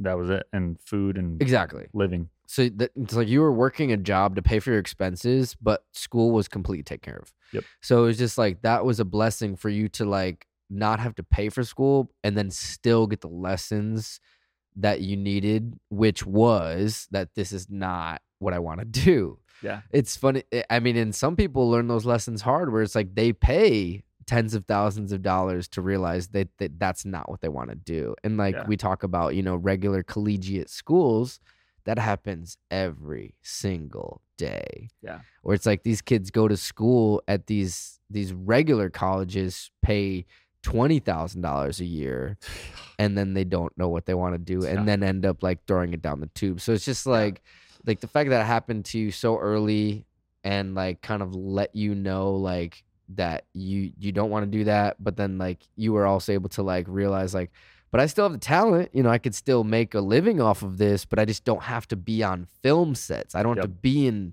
feature films short films you know I don't have to, I don't have to be in that world Yep. but still I can make content and like you can you can take these things professionally Right. um but it's like uh, I, I do kind of want to talk into like the next transition, which would be coffee. And, you know, Yeah. right. So that's like you started in Lantern, and you said what was it, 2016? 16. Yeah. So that was like what was that like a year or two after you graduated Two from years, MPI? two years after I graduated. Okay. So wait, actually, before coffee, did you go into Coastline before co- coffee? Yes. So, So, Coastline, you were working. So we should maybe talk about Coastline real quick, because that was kind of a brief Yeah. stint in your life I where you were working some pretty big. I mean, I worked for Coastline for eight years. Oh, so it started out with Coastline. You were working through when you still worked at Yeah. Lantern. Yep. Okay. So I, so coffee actually starts when I was in college. Okay. So I, so Amazon subscriptions had just come out. Okay. And so Amazon subscriptions at the time, if you subscribed to an item, I think you were getting like 10% off. This was like in the early days. And uh, so, I- so I was working at Walgreens. I worked 4 p.m. to 1 a.m. Uh, five days a week. Damn. And my, so we closed at midnight at the store I worked at, but we were required to stay till 1 a.m. Right. And my classes start at 8 a.m. Damn. So from the moment I clocked out of work to the moment I had to be in class, there were seven hours. Seven hours. Yeah. So um, Red Bull was like huge in my life. So I was ordering um, two 24 packs of Red Bull a month uh, subscription. So I was getting 10% off each pack. Yeah. And I noticed after like two or three months, I was like starting to feel like really unwell.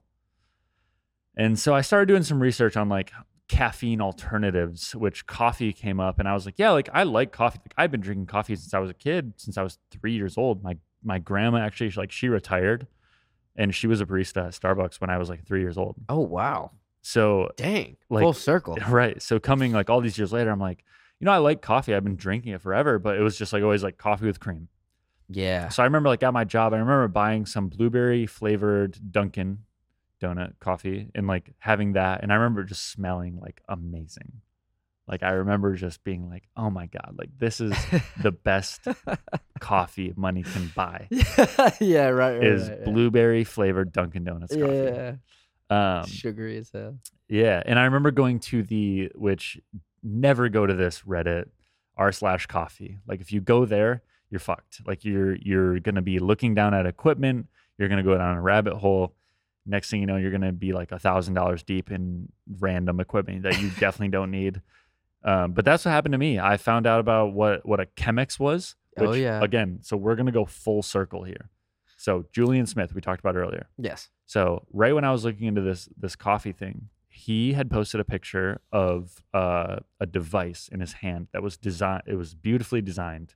It had a wood collar with a yarn uh, Yep. tape like uh, knot, and it was a glass piece that he was holding that was shattered, but he was just holding part of it. And the caption said, "Well, I'm awake now," and then it said hashtag Chemex. Yeah. So I googled what a Chemex was because I never heard of it.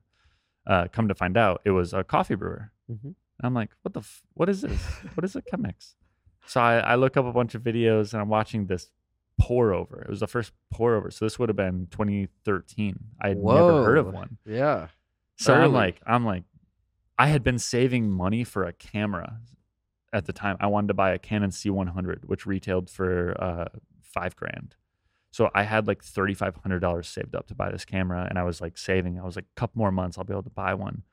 But I, I saw this Chemex, and they were like forty bucks at Williams Sonoma, uh, at the mall by our apartment. So I remember looking at my roommates and being like, "Yo, I'm about to go drop bands on this Chemex and coffee and filters. Do you guys want to come with me? And I remember Joe, my roommate, saying, and I'll remember this forever. He said, It's your money. You spend it how you want. Hell yeah. And we got in my car and we drove to the mall. And the guy at the mall was like super helpful. Like he knew a lot. At the time, I thought this guy was a fucking genius yeah. looking back now, he just like definitely had a script he was reading off of, but he helped us out a lot. We ended up buying some illy beans, Okay. Yeah. yeah. which we bought those. We bought a hand grinder. We bought a Chemex filters. I didn't have a kettle at the time, so what I was doing is I was boiling water. in the microwave. Uh, no, on our stove, Oh. uh, and I would take our uh, green soup ladle and I was pouring water with a ladle over the grounds. and we were drinking coffee that way for months. And then and I, don't know why I didn't realize this before. Like I was like 18, 19 years old, and I didn't realize that uh, locally owned coffee shops existed. Like I thought, I thought it was just chains. Yeah. So I posted on r slash coffee like, "Hey, I live in Detroit. Uh, like specifically this area. What coffee shop should I go to?" And I got responses back of just like these, you know, Desert Oasis, Desert Oasis, Desert Oasis. And so off I go to Rochester to go visit the original Desert Oasis location. And that was the first specialty experience I had ever had.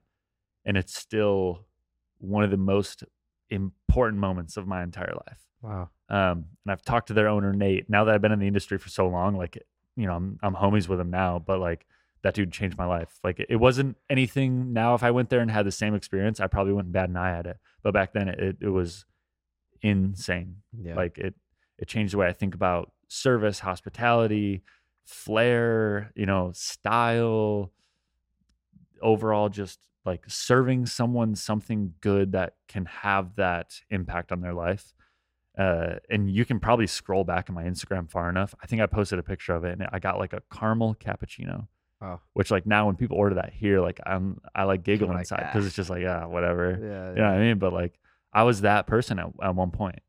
Um and I just I took that idea and that premise and I just I just was just like, fuck, like I have to learn more about this. I have to pursue this in some capacity. Yeah.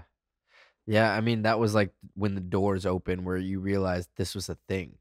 And it, it's funny how it like it stemmed from like you wanting to like drink it to stay awake to then realize like like oh there's like a there's like a craft to this like and that's like kind of goes back to like what we were saying earlier where it's like once you figure out something that you like you kind of just go all in on Yeah. it's like that's not like everyone you know it's like if they like coffee and they like dunkin coffee like they might buy like a like a mr coffee brewer and just like buy some fucking folgers or something you know what i mean they're not gonna go buy a chemex they're not gonna buy a hand grinder they're not gonna boil water on the stove Yeah. just to have a cup of coffee Right.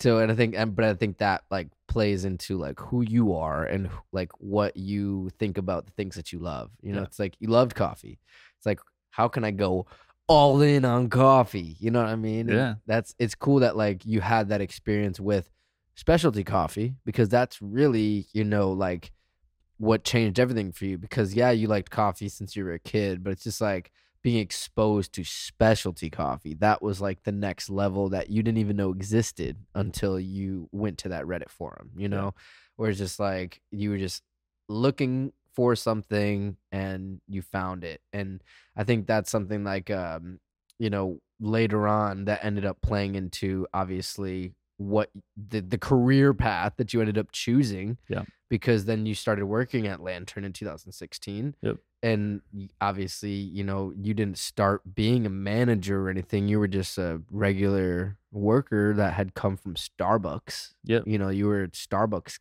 guy Yeah. so it's just like and not obviously like and i say that to say like starbucks is not a craft coffee place so Right. it's just like you weren't trained in the way that like craft coffee or specialty coffee rather those locations are trained Right. so it's like i guess um yeah moving into like that kind of conversation of like that uh that first endeavor into specialty coffee and like kind of like how that changed like when you started working in the industry um what how did that change your you know your feeling of coffee and like that's when you really started deep diving obviously like what led you down that path to like um to get into it that far Yeah, I mean, when you get into the specialty world, it's so much different from kind of the chain yeah because the speed is still there. Like you want to be quick and you want to deliver something quickly, but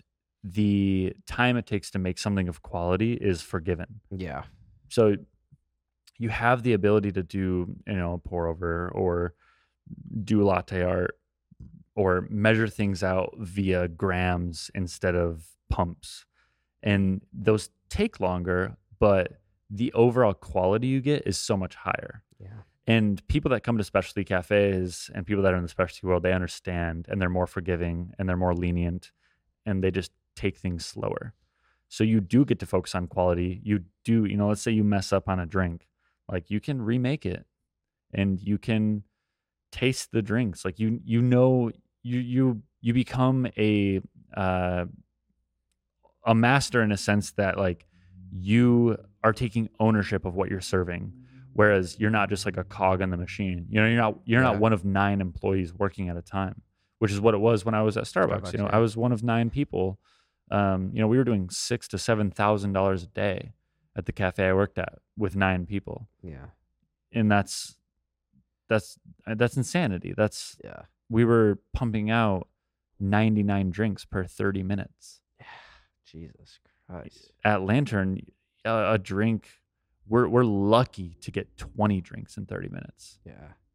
You know, that's 20 we're doing 20% of the speed. Yeah. The quality is much different. The the actual physical combination of the drinks is much different.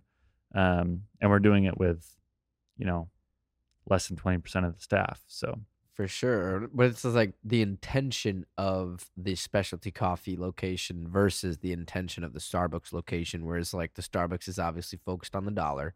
Yep. Focused on the time. Yep. So it's just like quick in, quick out, charge these guys. Yep. But it's just like with specialty coffee, they come in knowing that this is going to take a second. It's going to be amazing. And it may cost a little bit more per drink because I'm drinking good shit. Yeah. So it's like it, it's almost like working in specialty coffee. It was probably like it was probably cool for you to kind of like be able to take a deep breath in the sense of like I don't have a thousand people screaming at me to like get their their you know triple macchiato with three pumps of caramel in it or whatever the fuck they're asking for right. it's just like you're not having to worry about that. You're worrying about like just getting a good drink out and like these people like like appreciating your time. And you know, it's just like that's a totally different environment. You know what I mean? So I'm sure that that that really played into like your love for the specialty coffee world. Yeah. I mean, it, it comes full circle right back to the whole Mr. Blevins thing. Yeah. when you're working at Starbucks, you're treated as like a subhuman. You're just you're a cog in the machine. Please hurry up. I need my caffeine. You're like useless. You're a you're whatever. You're a child. You're a kid. Whatever. Like you, you don't matter. And when you're you know you're working at a specialty place, it's like oh like you're a human. You're an adult. Like I'm gonna treat you like an adult. I'm gonna treat you like a human. You just you get treated differently. Yeah. Um, and that that trust that those people have on you and whatever like that is so impactful and it, it empowers you to deliver a better product Yeah, one hundred percent, man. And it's like, like in a place like this too, where it's like, it, it like this feels like, uh, like that local energy super like high. You know, it's just like that that small business, like the local the local coffee shop. You know what I mean? It's like that's not the feeling that you get at Starbucks. no It's like you can't go to any Starbucks and get that feeling. no and i mean the more that i work in coffee i mean this this will be about 10 years nine and a half 10 years i've been in the industry um your local coffee shop nearest to you is more than likely it's the pinnacle of your community Yeah. especially in this side of town there's tons of cafes and there's different you know quadrants if you want to call them of, of our city. And so many people say that like this shop is the pinnacle. It, it is the pillar of of this community. Wow. and we get asked all the time you know the side of town we're on has a lot of you know people experiencing houselessness and stuff like that. So we get asked a lot if if we ever want to move locations. And it would be detrimental to this side of town if we left Yeah. you know, we just celebrated 10 years this year. If we left, it would be it would be awful for this community. So no, like this, we've been here, we're staying here, we're gonna be here, and this community needs us to be here. Yeah, man, I, I love that, and it, it's it's uh it means a lot to the community. I'm sure that like the owner, you know, like one of the co-owners of this facility has no plans to leave No. this area, you Yeah. know, and like this is this is our neighborhood, you know, and I think that's you know something that a worker at Starbucks is not gonna feel like that. So never. yeah, and I, I love that, and you know, obviously, um, you've gone really far into coffee. You know, to the point where Lantern has brought you to connections outside of this country. You know, Mhm. where you've you've actually gone on tours basically Yeah. and gone and hung out with the people that are producing, you know, this coffee in other countries. Yeah. And and I kind of want you to talk about that experience of like um, you know, learning that side and realizing how much goes into it and like that that, you know, from the seed and from the fruit, you know. Talk about that experience. Yeah. So a lot of times as baristas, um, we get blamed for being needy. Yeah. Um, so uh, you know, wage wages in the U.S. are down for everybody, and it's it's tough for uh, the food beverage world because everyone is underpaid no matter what. Um, barista, being a barista is a very intense job, and a lot of people will like laugh at that, you know, because we're just we're pouring liquid into a cup, right? Um, but you're on your feet for nine to ten hours a day. You have to be on. You're smiling. You're mentally. mentally on for nine to ten hours a day. Um, It's a lot. you're, you know, some shops out there pay minimum wage, which we definitely do not here, but some shops do, and you're making at some shops less than a dollar an hour in tips. So you're you're not making a lot of money, and the amount of effort you put in is far more than any office job that exists on this planet, and I can almost guarantee it. Yeah. Um, so going to Honduras, I was I was under this impression that, you know, the industry has broadcasted to me that baristas have it so good, and I will never understand what it's like to be a farmer. Which I was I felt guilty in a way going to a farm because I felt like I was not deserving to go to this place to meet these people. Um, which I was very quickly uh, proven wrong. The first farm I went to was uh, Finca de la Armadillo in Comayagua, Honduras. Um, the owner is Rodulio Pacheco, which was the 2004 Honduras Cup of Excellence winner. Um, visiting him, I was the first white person to visit his farm um, in like 25 years. Wow. Um, and the amount of gratitude and how thankful he was that I was there. Um, he was like in tears. Wow. So after, I mean, through some translation, he basically explained like the industry has gone through this phase where it's difficult to get um, buyers to come directly to farms because of a lot of, um, you know, travel restrictions and, you know, it's easier just to do it through importers kind of thing. Um, Right. Where there's there's at the time there was a lot of difficulties creating relationships um, through importers. So after talking to him and just, I was so thankful to be there, you know, in his presence. But he was, I mean, literally, he was in tears that myself and the other couple of people had been there. Yeah. Um, so it it, re, it kind of refreshed my mind that no no end of the spectrum has it better or worse than the other. We're just in different places that are um, they're different because of causes out of our control. You know, he doesn't have as much overhead as I do as a business owner, um, but I have different amenities that I have access to because of the infrastructure that the United States has. Right. It's not my fault that he doesn't have air conditioning. You know, the Honduras in the mountains, they don't have that infrastructure. And that's I don't need to feel guilty about that. But you know, he doesn't need to feel guilty that I pay X amount in rent every month because property is expensive. So yeah. it, it was this understanding moment of oh wow like we both are in the same supply chain and we both provide different things that are important. And there's no sense in one of us feeling you know guilty or proud of the things we do over the other. Um, and we need to just like work together and relationships are important. And you know we bought 60 kilos from him and we've made some chocolate bars with him and we've made chocolate with a bunch of different uh, farmers in that region. And i should hopefully be going back within the next month or two hopefully to do another harvest with them and we've got some special coffees on the way that'll hopefully be life changing Yeah, man. I mean, it's cool that you're able to have those experiences and kind of see that firsthand. You Yeah. know, because it's like you can see the pictures, you can see the videos, but like to be there in the farms, in the nitty gritty of all this stuff, in the Yeah. forests. You know what I'm saying? It's like you were, you're almost like given like a taste of like how they live, Mhm. and it's it's cool to kind of like come away from it in the sense of like, like there's give and take. You know, it's like they live this way and like they don't have the same amenities that us, but at the same time, like they are able to live for a lot cheaper and like they can make this stuff work and like they make a good living for where they live, I Yep, guess, yep. you know? And um it's cool that like you were able to kind of come into it with like a mindset of like we're a team.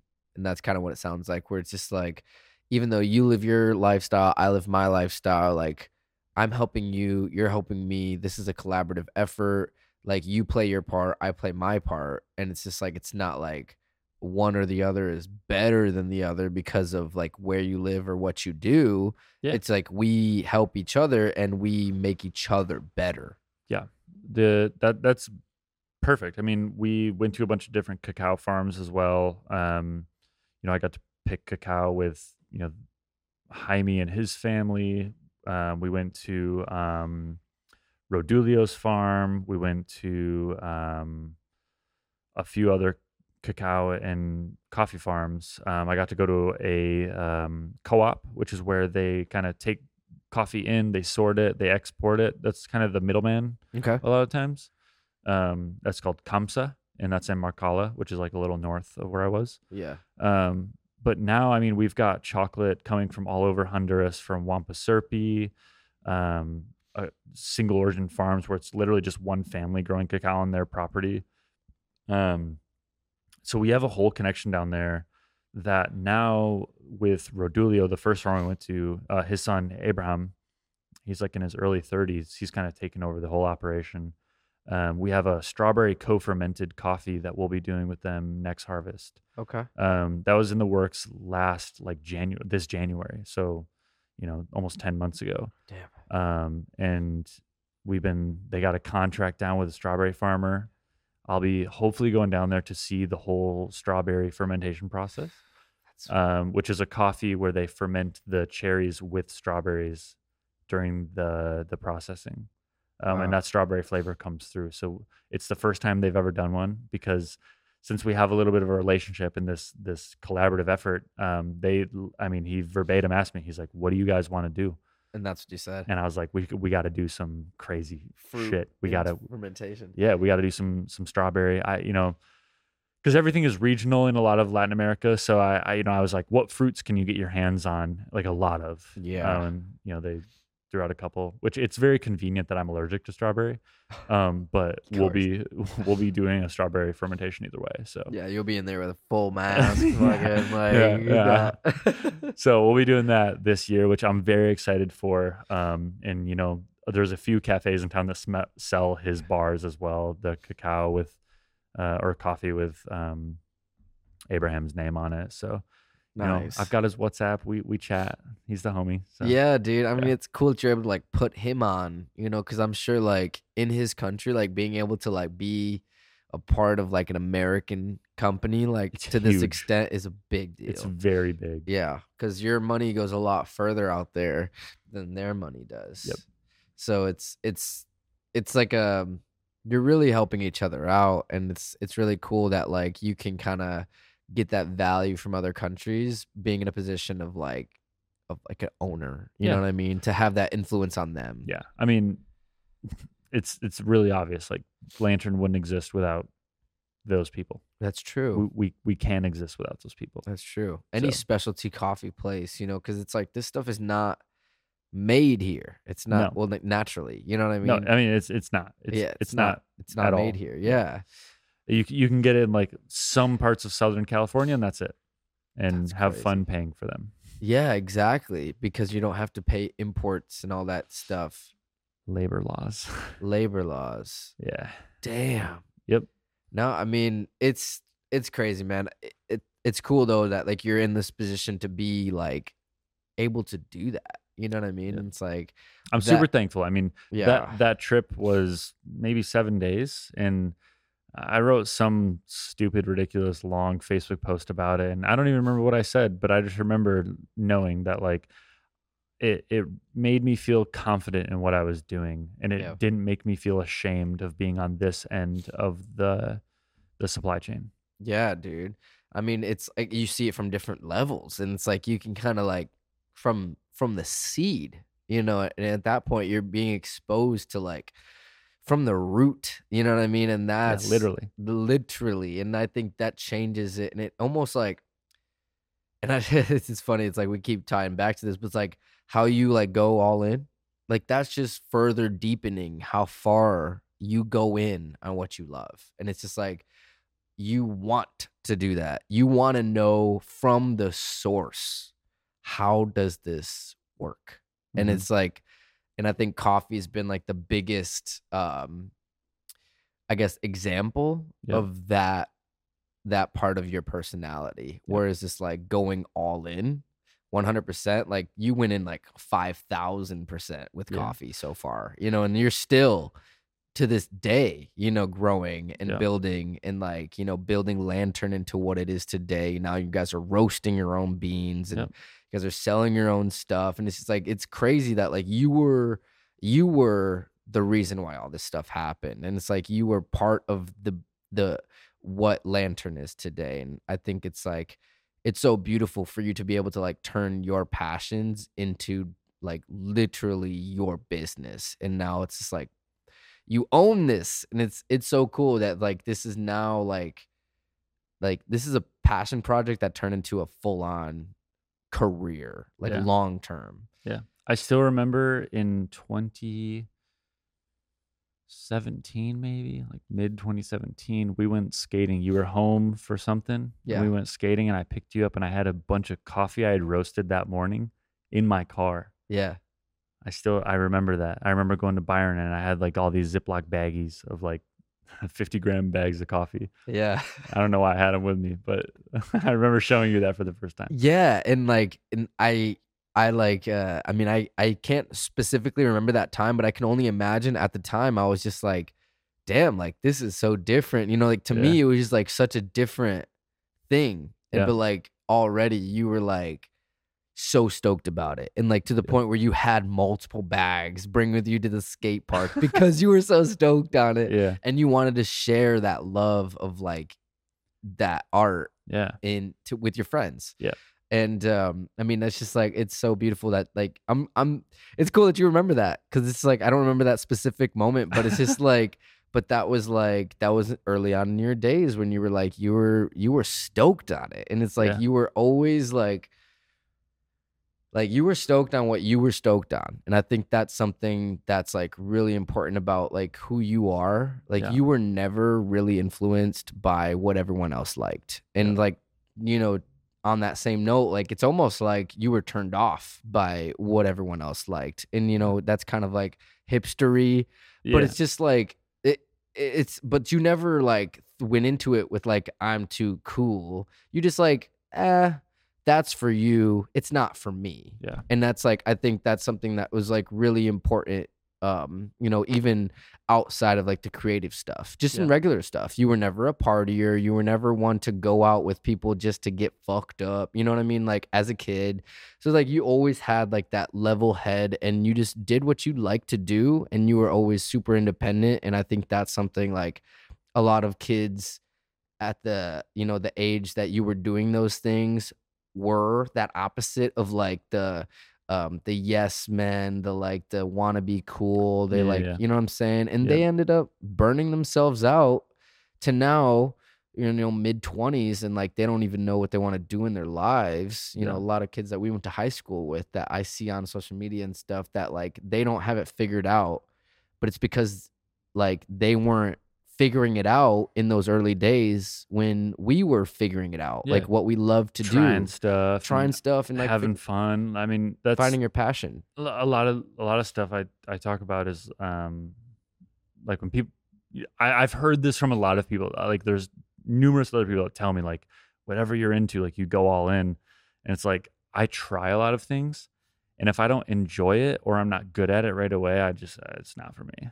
Like Yeah. I, I can you can feel, and I mean a lot of people can feel this too. Like when you try a new craft or a new task or a new hobby, if it's not vibing early on, usually it's just it's not it's not your thing, and that's Yeah, okay. And and sure. usually I just kick them to the curb early because I'm like I'm not going to invest my time in this unless it's like something I really want to do, Yeah. or if it's in. I mean, talk like beer brewing. Like I've been brewing beer a couple years now, still pretty new at it, not super great, but where I'm at now from where I was at a year ago is like exponentially better. And like that's enough motivation to keep me like pushing on that. Yeah, man, one hundred percent. And there's like, and it's funny because like there's a there's a point in these notes, and it's like I haven't really been looking at the notes because we've been we've been talking through a lot of the things that like are that I know are on the notes that I don't even need to look at them because it's like oh I remember that was on the notes. Let's just keep going on that ta- like Yeah. on that note. Right. Um, but it's just like that was that was one of the things where it's just kind of like the the one hundred percent all in mentality where it's like this is like a couple different like a few different things you know where like coffee tea uh, brew, uh, uh bourbon uh, Yeah. craft cocktails Yeah. and you know then stemming into like homebrew Yeah. and it's just like all these things that like you have extensive knowledge about and it's just like it's funny because it's like like you saw like the early like like uh um like i love this you know early on you saw that like i love this and i'm good i'm kind of like you know good at it and like even if you weren't like super good at it you saw like the i can get better at this like oh i'm gonna get better this way Yep. like i like this i'm gonna get better this way and so it's just like all those different things that I just named, it's like you've kind of had your own phases, I guess, Yeah. where it's like you kind of went through these phases, and like a lot of those things are still going today, like the home brewing, the tea stuff. I mean, not as much the tea stuff as much, right. but but it's just like um, Well, even, it, I'm yeah, I'm lucky enough that they all they all are super similar. yeah, that's so true. you know, I have a great coffee foundation, and with within coffee, when you're brewing or tasting or examining or producing, there is a like like there's a who, what, when, where, and why for like everything. And so I learned it all for coffee. Like coffee, I just like learned it all as much as I could. I read every book, all the blogs on the internet, talked to every person I could, watch all the YouTube videos. And then when I turned 21, I got into cocktails, and I'm like, Yeah. okay, there has to be like a who, what, when, where, why for like cocktails. you know what I mean? Yeah. So you start to learn like each cocktail, Yeah. like, well, why do you shake that one? Why do you stir that one? Why do you use this ingredient? Why can't I use that ingredient? What's the difference? Okay, Yeah. you learn those things. Okay, I really like whiskey. Oh, I really like bourbon. What is bourbon versus whiskey versus rye versus scotch versus Irish? Like, what makes the difference? Okay, Yeah. cool. And then I get into tea. Tea, who, what, when, where, why, tea. And then, you know, leads me to homebrewing my own I beer for my it. wedding. It's like, there has to be a who, what, when, where, why for brewing beer. And like, come to find out, like, after researching all these topics, like, they're all the same. Like, like, Yeah. they're just, they all have like very similar things. I have a great foundation of understanding all these different topics. So it doesn't take me that long to catch on. Yeah. Yeah, and it, it's um and I guess it's like they're all related in the sense they're all beverages. Yeah. So, um what about beverages that gives you such a deep love for them? Dude, this is crazy because I remember in probably 2002. So I would have been maybe seven years old, Yeah, like second grade, second eighth grade, grade, something like that. second or third grade. Um, my favorite thing to do. So at my dad's house, he lived over in Wyoming and we lived near a speedway. Okay. is we would scrounge together quarters. Each one of us would have like a dollar fifty, two bucks to spend. And we would ride our bikes to the speedway. And my siblings would just get like a Gatorade or whatever, Right. you know, whatever, or a slushy. And I would be the last one, always, like Oh. always. I would be standing there at the drink section, just like all the, you know, the doors you can open, just Yeah. like in The coolers. in the coolers, just like, what do I get? Like, I only get one chance at this. Right. You had a dollar fifty. You had Right. one drink. Right. I could get one drink. And I just had the toughest time deciding. Um, and ever since I was a kid, drinks have always been like my favorite part of a meal. They've been my favorite, like, thing of the day. If I get a special drink, that's my thing. Like, Yeah. I mean, if, like, if you know me, you know, like, I don't drink still water. Like I only drink sparkling waters. Like Yeah. all the different brands that contain different minerals. Like I could talk about waters. Like I like a, a drink is something that's so simple. It could be a water. It could be a sparkling water. So water with carbon dioxide in it. And like I'm all in, dude. I love that shit. Like yeah. coffee, tea. Like they're all they're all such simple things that are usually 99% water. They just have this little bit of flavor that blows my mind and it, it keeps me interested and it's it's such a simple pleasure. And it's it's a simple pleasure that we're lucky enough in the US to have. You know, like being to other countries, Honduras, whatever, like they don't have those things a lot of the times readily available like we do. Um, and it is sub- such a simple thing that I think a lot of us take for granted, and I just Yeah. love, you know, partaking.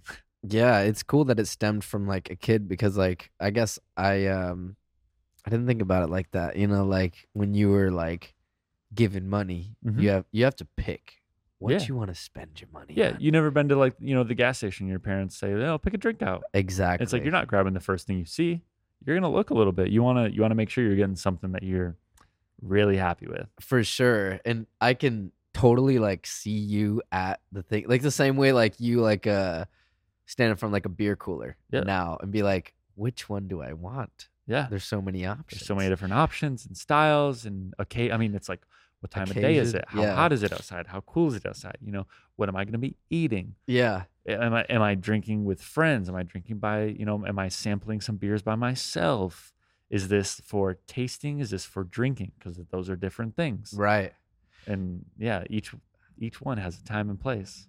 Dude, I love that so much. it's like you can tell like your uh your love for beverages stems back like so long and it's like it it and it's like um with all of your endeavors they kind of have that like same vein of just like just like beverages. Right. I uh what was that? What? What just changed? It just it like flicked off, flicked back on. Oh, it's dying. Is it on a battery right now? Yeah, but I think the battery's drawing more than what it can. Yeah, welcome to a ninety dollar bat uh, light I bought ten years ago. Oh, that's gonna change the lighting a little bit. Uh, turn the battery power down. a Okay. little bit. Yeah, I'm gonna go pee. Hey, Martians, real quick. I appreciate you taking the time to listen or watch wherever you are in the world. Over the last few months, the Martian family has grown so much. I could not be more thankful for all of my guests and every single one of you who continue to tune in every single week. Subscribers, ratings, likes, and comments all help us grow here on Mars. And it would mean the world. If you haven't already, please go to onmarspod.com slash subscribe to subscribe on YouTube. Like and leave a comment, rate us on Spotify. All this good stuff helps keep the engine running to inspire Martians all over the world. P.S. Follow us on Instagram at OnMarsPod. Okay, let's get back to it. So the light was kind of flickering out on us a little bit. I don't know if you guys saw that on the video, so we had to kind of do a little cut. Yep. Grab another beer from our sponsors at Founders Brewing Company, Grand That- Rapids, Michigan. Yeah, it's definitely sponsored. Yes. Yes, We did uh, not buy these. We did not this. buy these. They gave it to us. um, but usually I don't drink on the pod. But because we are in Grand Rapids, I had to make a special uh, occasion uh, exception because Founders is a Grand Rapids based brewing company. And uh, we are Beer City, USA. Yeah, we were named Beer City again this year. We were? Again. Look at that. Yep. I uh if you guys don't know this already, I was born and raised in Grand Rapids, Michigan, Grandville. And um by the time I moved out, I wasn't 21. So it was just like Damn. I wasn't able to experience the beer city to its full potential because I never really lived here Yeah. while I was of age. Yeah. So every time I came back after I was of age, I would always drink Founders and Bells every time. And it's like Rubaeus was Yeah. like my go-to every time. So um yeah, when Jon was like cuz we were at Founders before this, he said, "Yo, we should get a six pack for the show." And I said, "You know what? Let's do it." so we are drinking an all day IPA. Shout out our boys. This is actually Founders. the chill day. Oh, so this is the the the less uh ABV, yeah? No. So this is all day IPA chill. So Okay. this is a cold IPA. So it's um, fermented with ale yeast, but fermented cold. Okay. And then they um, they clear it up in lager. That's why it has like a. If you look through it, you can kind of see that it's, it's, a little like bit more clear. transparent. Yeah, there's yeah. no particulate. Um, right. So it's a little bit of a cleaner, crisper, all day IPA. amazing. Yep. Cheers, brother. Yes. Cheers. Man. This is great. I love being able to do this with you, man. I'll be honest, because it's like like everyone that I've had on the pod so far are people that I've met after I was 20 years old. So I was like ad- an adult. You know what I mean? Yeah. Um so to be able to like have someone on that like I've known since I was an actual child Yeah. is like, is kind of crazy and it's like it's funny because this this will be the longest episode by far and it's okay because it's like we have a lot to talk we about. have a lot to talk about dude and it's like it's so cool though because i was telling you this off air before we were you know doing this and getting even to founders where it's just like we have such a history whereas i was able to live through your story Yeah. and this th- that's what this whole this this whole episode is about your story so it's like to be able to be on my side and be your friend it's cool but like to hear what you were actually going through during those moments i feel like is um it's just like it brings everything full circle yeah. um and uh no i'm i'm just i'm just super thankful to have this conversation Thank you. um, of course, man. Um, so we left off on uh, beverages, Yep. and we were talking about you know going to the gas station and and you know being selective of like what you want, Yeah, dude. and um, you know that kind of like played into like who you ended up being as an adult, where it's just like you know beverages just that that's your thing. Yep. Um, kind of going back to uh because we we briefly talked about like you know you went into um tea, homebrew, Yep. craft cocktails, bourbon, all these things. Yep. So these are all different beverages. So I guess it's kind of like um to talk about like a couple of them in a little bit deeper context. I guess that's like the, the direction I want to go. Yeah. Um, so like to start off with, like uh coffee. Um, with like latte art and like just like pour over and the, all these different things that like come with specialty coffee.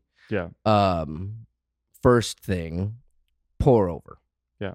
Something we kind of mentioned when you were talking about Chemex. Um, obviously you don't use Chemex anymore. No. Um, Almost never. Right. It, it's funny because you like when you first started, you're like, "This is amazing," and then you Yeah. realize like there's so many better ways to do it. yeah, yeah. Um, but pour over as Yep. a whole, Yep. why? Why pour over? Uh, ease of use. It's easy. You can make one cup and be done. It's, there's no automatic. You know, there's it doesn't take up a ton of counter space. You can tuck it away. You know, in its simplest form, it's you can make one cup of coffee and be done. Yeah. and it's in, in a sense, it's three minutes, four minutes for your cup of coffee. Yeah. Um, and I'll just preface this right at the start. No one brew method is better nor worse than the other. So it's all about ease of use, convenience, and what you have available to you. And brew method, pour over. Pour over, AeroPress, immersion, air percolation, uh, moka pot, espresso, automatic drip. Because to the to the to the layman people, to the people that don't know specialty coffee, Yep. or are now hearing about pour overs for the very first time. Yep. There are other ways to brew coffee other than just throwing beans in a Mr. Coffee grind or uh, coffee maker Yep. and pressing go. Yep.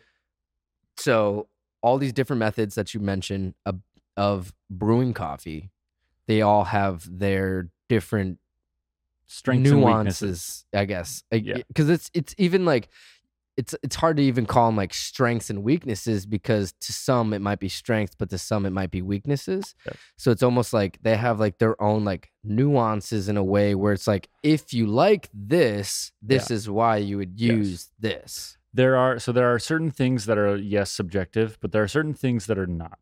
Okay. Um, you know, it's you know kind of scientifically proven that coffee tastes best between X amount of uh, total dissolved solids.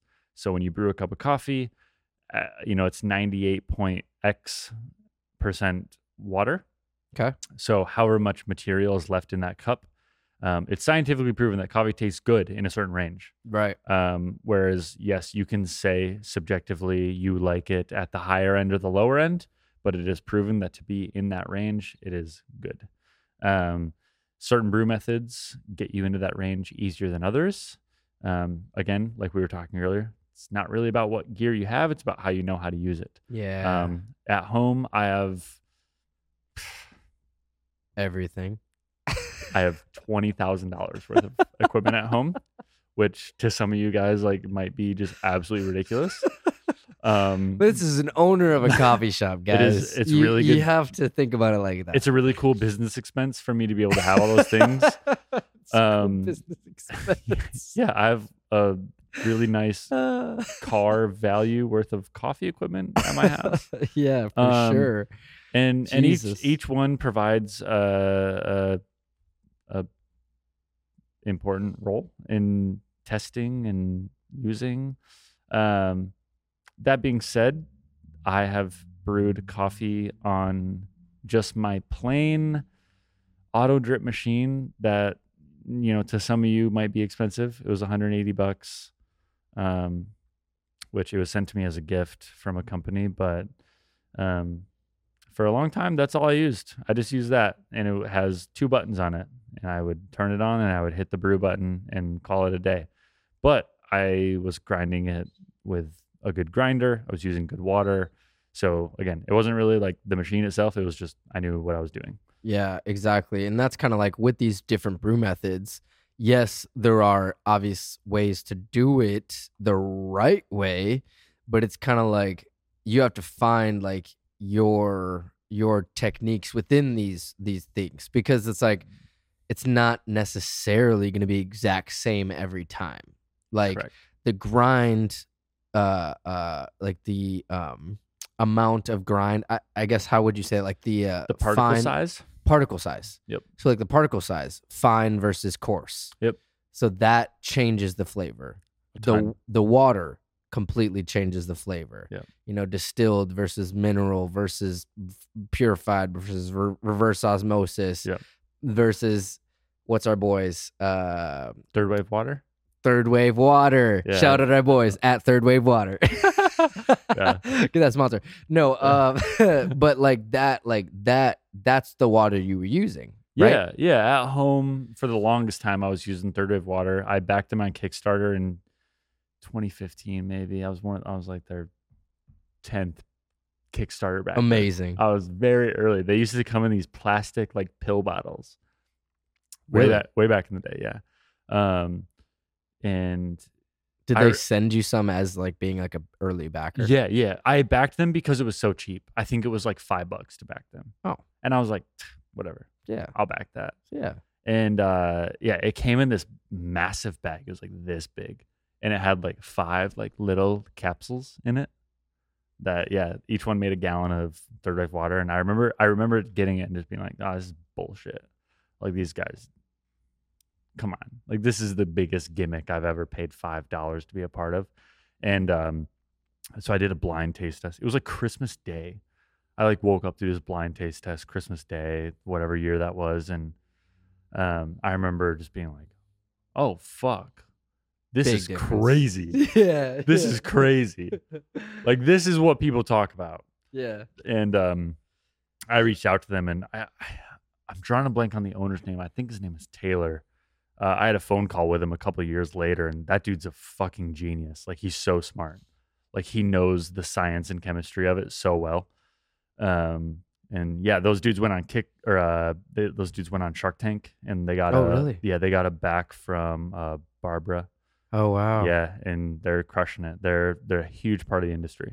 Like Yeah. They're incredible. yeah. I mean, because you put me on to third wave water. Yeah, dude, you- I, I've put so many people onto third wave water. Yes. I might as well start making commission.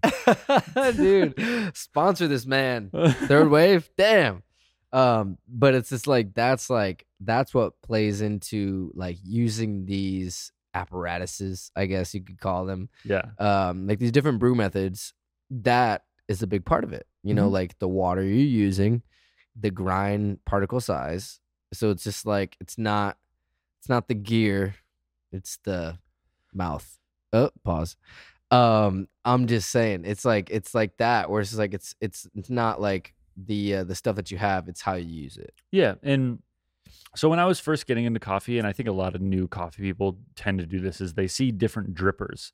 So you have something like you have the Kalita, which is a flat bottom. You have the V60, which is a cone, and then those are like kind of the two mainstays. yeah you should have you know one of each. But then outside of those, you have the flower dripper, which is, a cone, so it looks just like the V60, but a little different. And then on on the flat bottom side, you have the Stagg Junior, or sorry, not Stagg Junior. You have the, Stagg Brewer. Stagg Junior is a whiskey. Uh, you have the Stagg, the Hell yeah. Stagg Brewer, which which is very similar, but um, a little different. And then you know it kind of gets wider and wider. You've got the origami, you've got the Orea, you've got the April, you've got the the Torch Mountain. You've got all these drippers that do the same function. these are all pour over Yes, they're all considered a pour over, but they take different filters or different sized filters, or their openings on the bottom are slightly different. So their Mm. uh, their drainage is different or flow. Right, Their right, flow right. is different. yep Um, so again, not one of these is better nor worse than the others, but it's do you know how to use it in a way that will maximize its efficiency? Yeah, for sure. And it's like you have to try these different methods to be able to find what works best Right. for you. Yeah. And the also the coffee you're Right. brewing. Right. So I, you know, I, at home I've got 15, 20 different drippers. Here at the shop, we have a basket we keep under the counter that has 10 or 15 different ones. And Yeah. we use them just for playing around and training. And it, it's good to like train my staff on, you know, here's why this dripper is you Better know, or worse. better or worse for us. And here's why, Yeah. you know, because there has to be a why. You know, Yeah. Why is this dripper better? Right. Because of this. you know, Yeah. Whatever it may be. Um, so we just like to experiment with different coffees and different drippers and different filters and whatever it may be. Um, Yeah. And I guess um that's like a leads me to a question of like for Lantern's specifically. Um for anyone that's into this kind of information, Yeah. what is the normal uh drippers and pour over type of setups that you guys are using? It looks like some V60s up there. close. So a couple years ago, I was in talks with a couple different companies on buying filters wholesale. Okay. Because at the time, so we were using the Kalita 185 uh, stainless steel drippers, and I kept, Flat bottom. flat bottom. I kept running into issues where their filters would be sold out, Okay. and I would have to drive around to local cafes here and buy up packs of their filters. Oof.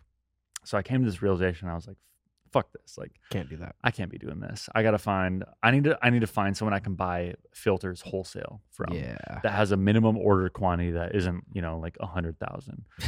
So- Jesus, what is this? Alibaba? What the? Well, okay, so hold that thought.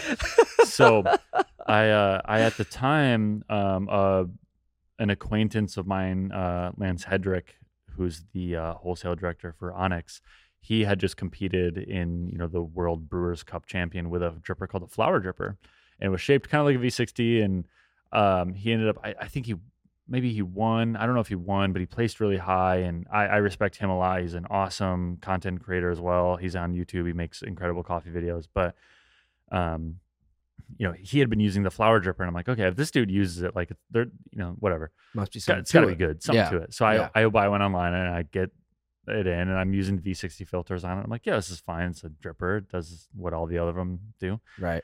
And so I reach out to the the company that makes the flower dripper, and it's a company called Cafec, and they have a representative in LA. And so she reaches out to me and she's like, "Yeah, like what are you looking to buy? You know, here's our wholesale list." And I see they have a you can buy filters wholesale. So at the time, I, I order one pack of every filter because I want to try them all out. And I'm like, which one allows me to grind the finest with the fastest drainage?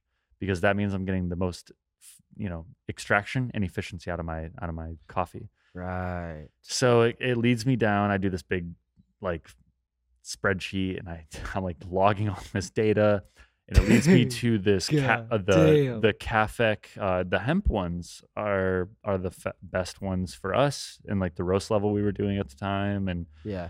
so I ended up buying um, three cases of filters, which a case of filters is a pack of a hundred times a hundred.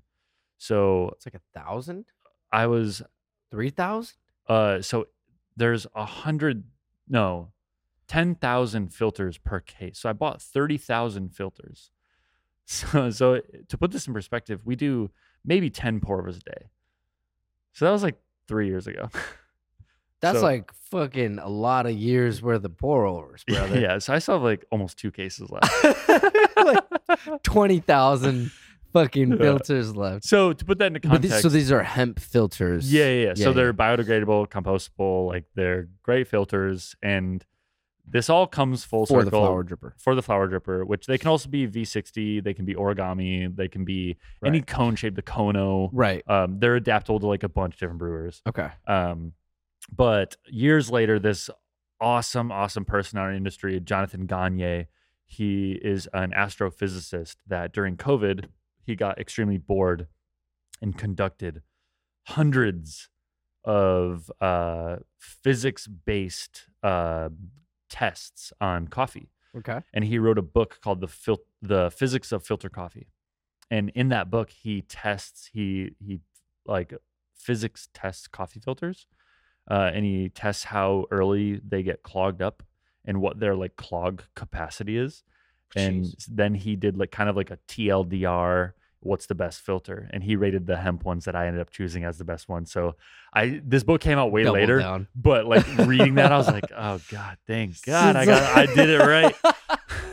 But but It's so like looking at this two thousand yeah, yeah i spent like thousands of dollars and then two years later it was like reassured as like a good purchase While you still have like one or two thirds of like what you bought like, two years Yeah. ago. so yeah so I, it was reassured as like a good purchase thank god um but um yeah like looking back like it, it's all you know flavor based you know you you do these little tests here and there with certain ones and god um y- it, it's like late out here, guys. yeah. Sorry. you you kind of get like you can feel different flavors you can you can get these like subtleties that sometimes new people will get but they can't really explain they're like i like this one better but i don't know why you know you have like those certain things but like these filters just like crushed it for us so Yeah.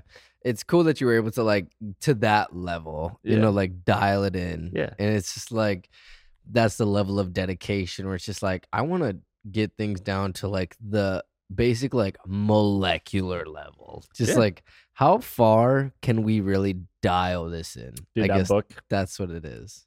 i mean shout out jonathan gagne like an- anything any article he does any you know official test he does is fucking insane Yeah. that book is it, it's gold. I mean, you flip through it and half of it is just beyond me. Like I don't even get it.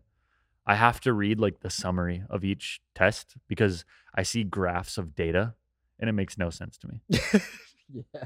And I've been doing this for so long. But since he has an astrophysics background, That's he just what un- he understands. he understands things on a different level that no one in our industry gets. Yeah. So I mean, he's doing these like seminars and panels at events that has like these big crowds, and you just you see him talking, and he talks about these like properties and ideas, and you'll just see like the crowd, and they're just like like they just have like no idea what he's talking about.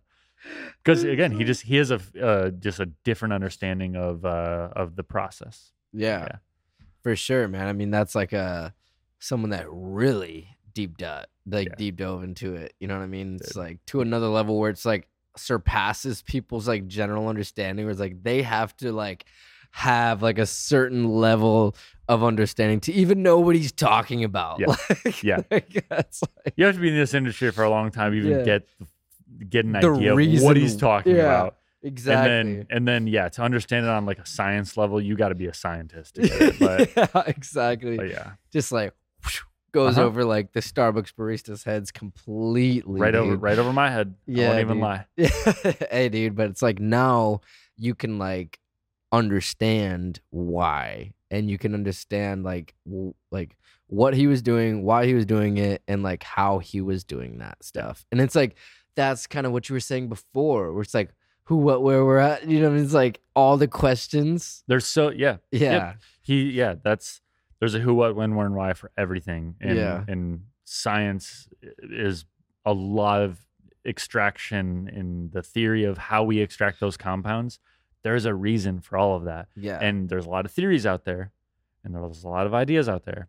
But it takes someone like him to sit down. It was during COVID, so no one was doing anything. He did all these experiments were like in his apartment during COVID Ah, and he's just he tracked all this data and he's got it all graphed and in a spreadsheet or whatever it may be and he covers everything yeah. everything you can think of and he shares it with the world. and he wrote a book on it and it's fucking awesome Yeah, So- dude. I love that. Where it's just like and I'm sure even with him, there was like a, a time where he's just like like, will people care? You know what I mean? yeah yeah And then it's just like then he got to probably a point where he's just like, you know what? I care. Yeah. So I know if I care, other people will. Yeah. Well because I, I remember reading one blog um, individually that uh, meant an important amount to me and it was um, so for each dripper type what material um, had the best um, rapid heat retention Okay. So like you've got ceramic, you've got stainless steel, you've got plastic, you've got dual walled stainless steel, you've got whatever it may be.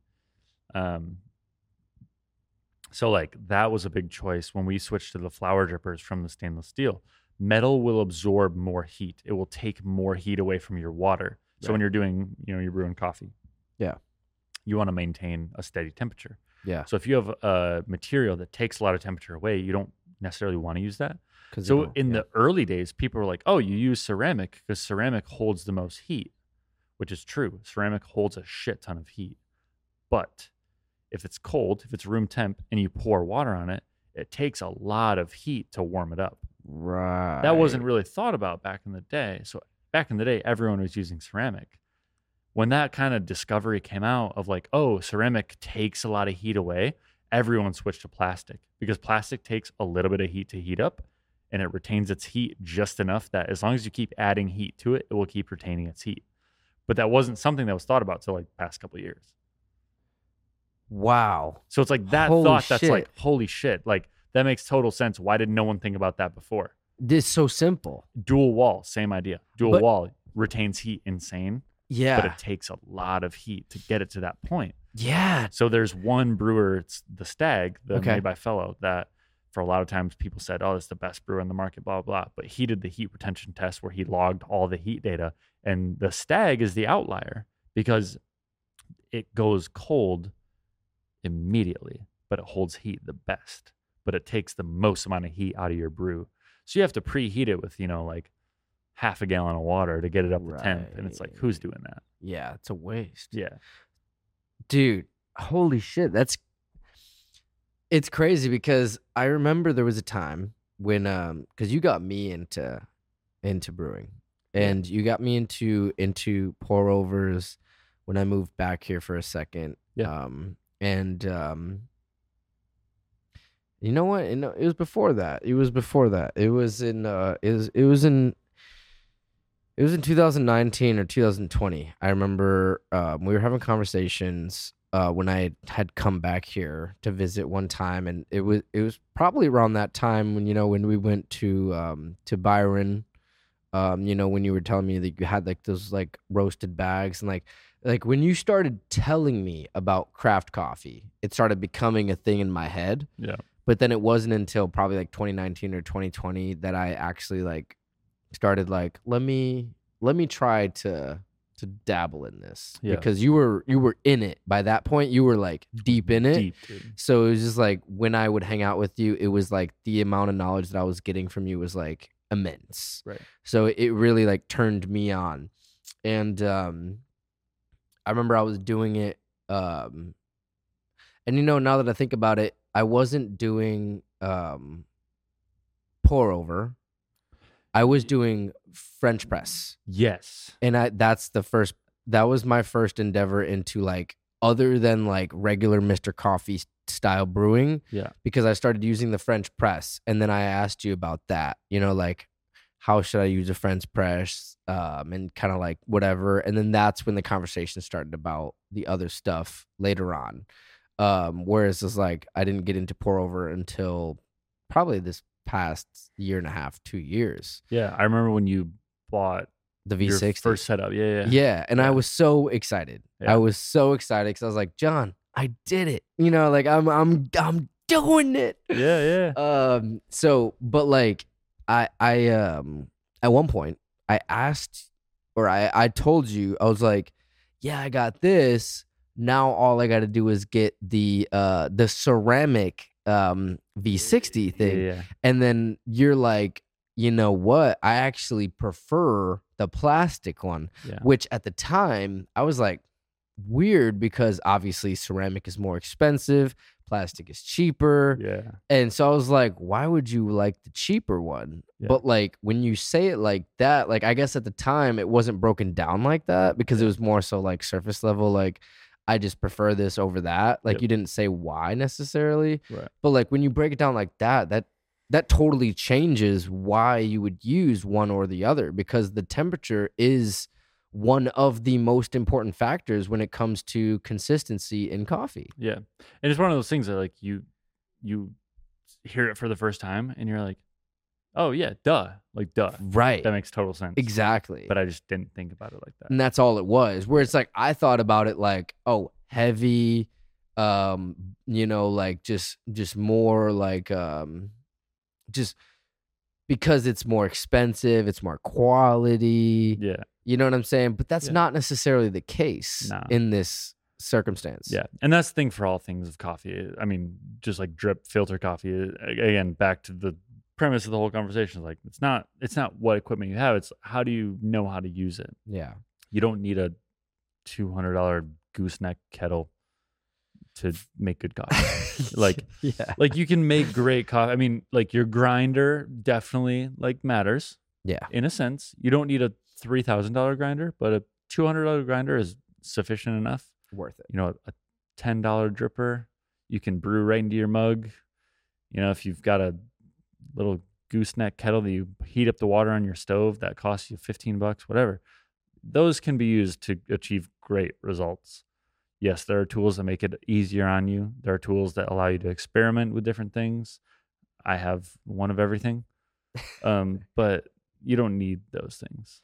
Yeah, absolutely. And um I remember one time you were uh you were telling me like um and this was so wild to me because it was like it was almost like like uh where I like I was like, "Really?" Um cuz you said one time like you can make really good coffee with a Mr. Coffee style brewer. It's all about the ratio. Yeah. And it's like about your grind size. Yep. And it's about your water type. Yep. And it's like if you use that type of brewer, you can still achieve great results. Yep. You just have to, you know, make sure the other variables are in check. Yeah.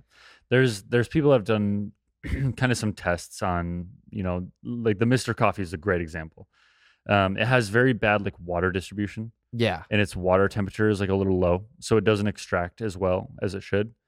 Um, so like there's people that just say like you you brew and after like 10 seconds of brewing, you open up the like brewer part and you just like stir the grounds because agitation will help extract more. Yeah. So you're just like you're just like cheating a little bit there. Yeah. and that's like like again if if you know that you you know how to like achieve good results. Use good water good coffee good grind.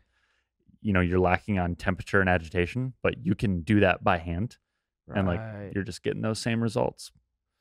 Um that's why for a while i mean the the oxo dripper i use shout out oxo like they've been a great uh brand. I've worked with many many times they've sent me like all literally every single coffee product they've ever put out i have tried um, and their newest like single cup brewer that I've been using for three or four years is insane. yeah. Like you measure out good coffee, good water, right ratio. It has two buttons, boom, boom. You have cafe quality coffee at home.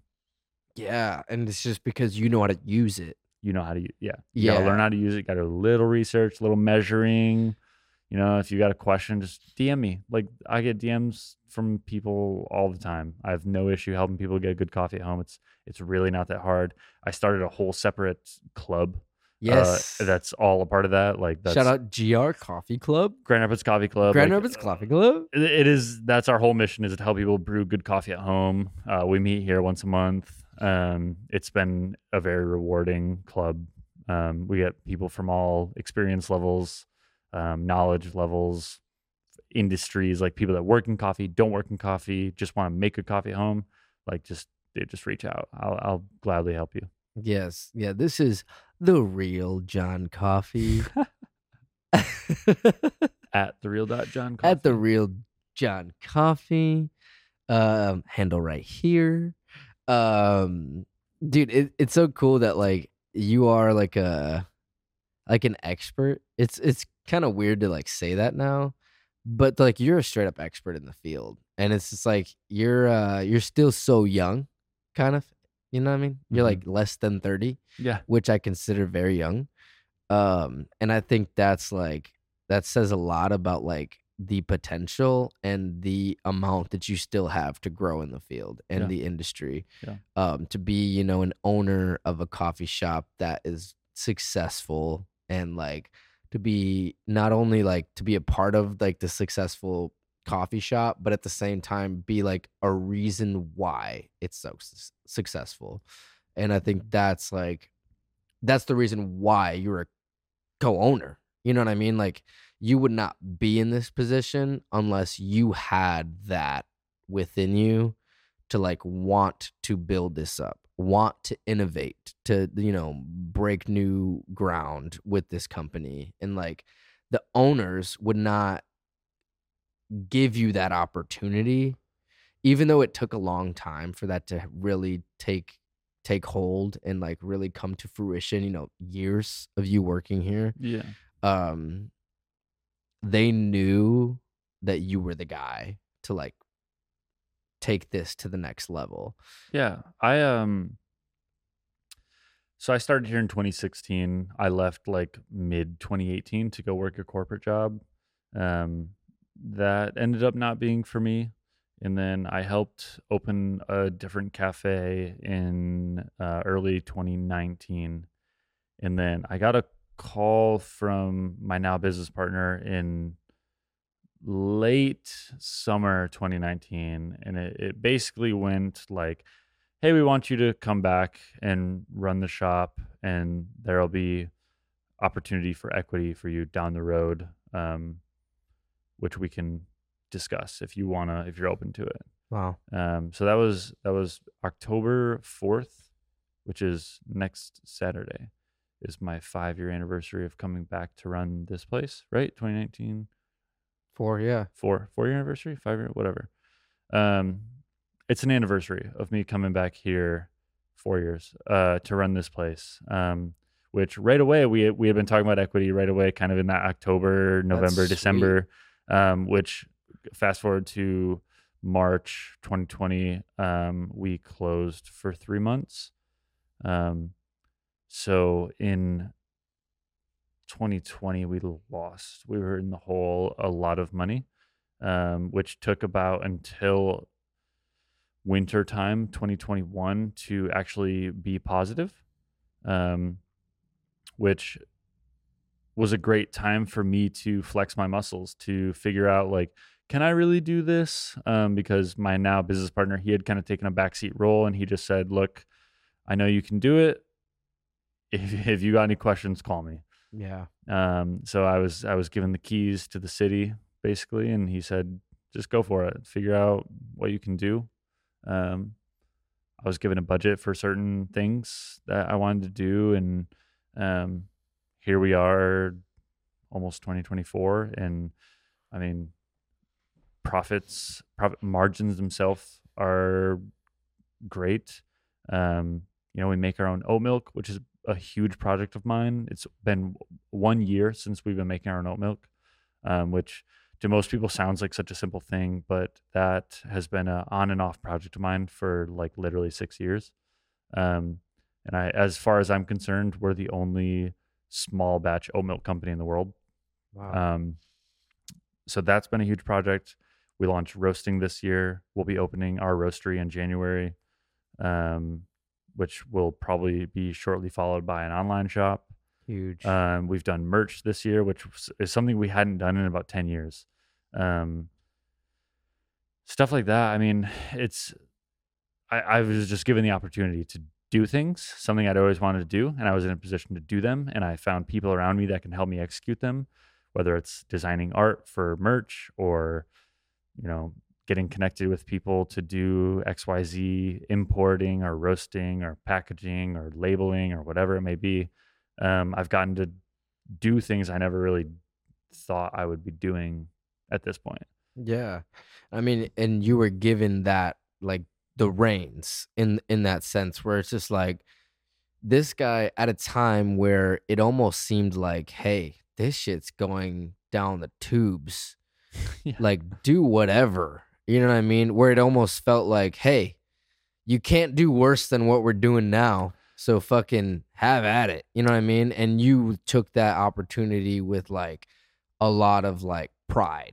And Yeah. you, you you you didn't take it lightly. And that's something where it's like you took that opportunity and started utilizing your skills as a person and as like a friend of people who are connected in certain things and just like because you're really good at connecting with people. You're really you're you're easy to get along with. You're a people person you know Yeah. what i mean? So it's like that's why your networking ability is is very is is very strong.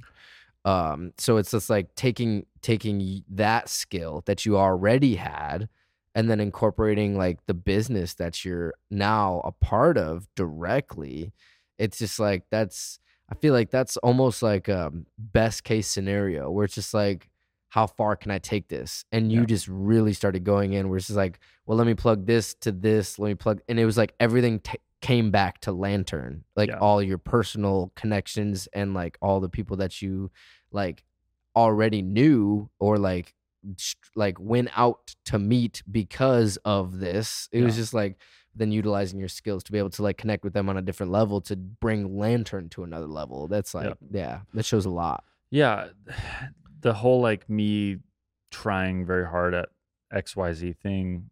The first person that ever said that to me was a old coworker um and when I took this place over, when I started managing it, I remember having like drinks with him and he told me, you know, if there's any person that can save Lantern, it's going to be you. And it's going to take a lot of effort, but I think you can do it. And that was right after I started here in October of 2019. wow And so fast forward to when we reopened in July of 2020. So we closed for April, May, and June, um, which was a great three month vacation. After I had been working three jobs, um, 2017, 18, and 19. So 2020, I lost all income altogether. Um, so I got three months of just doing nothing, and it was exactly what I needed to like reset, you know.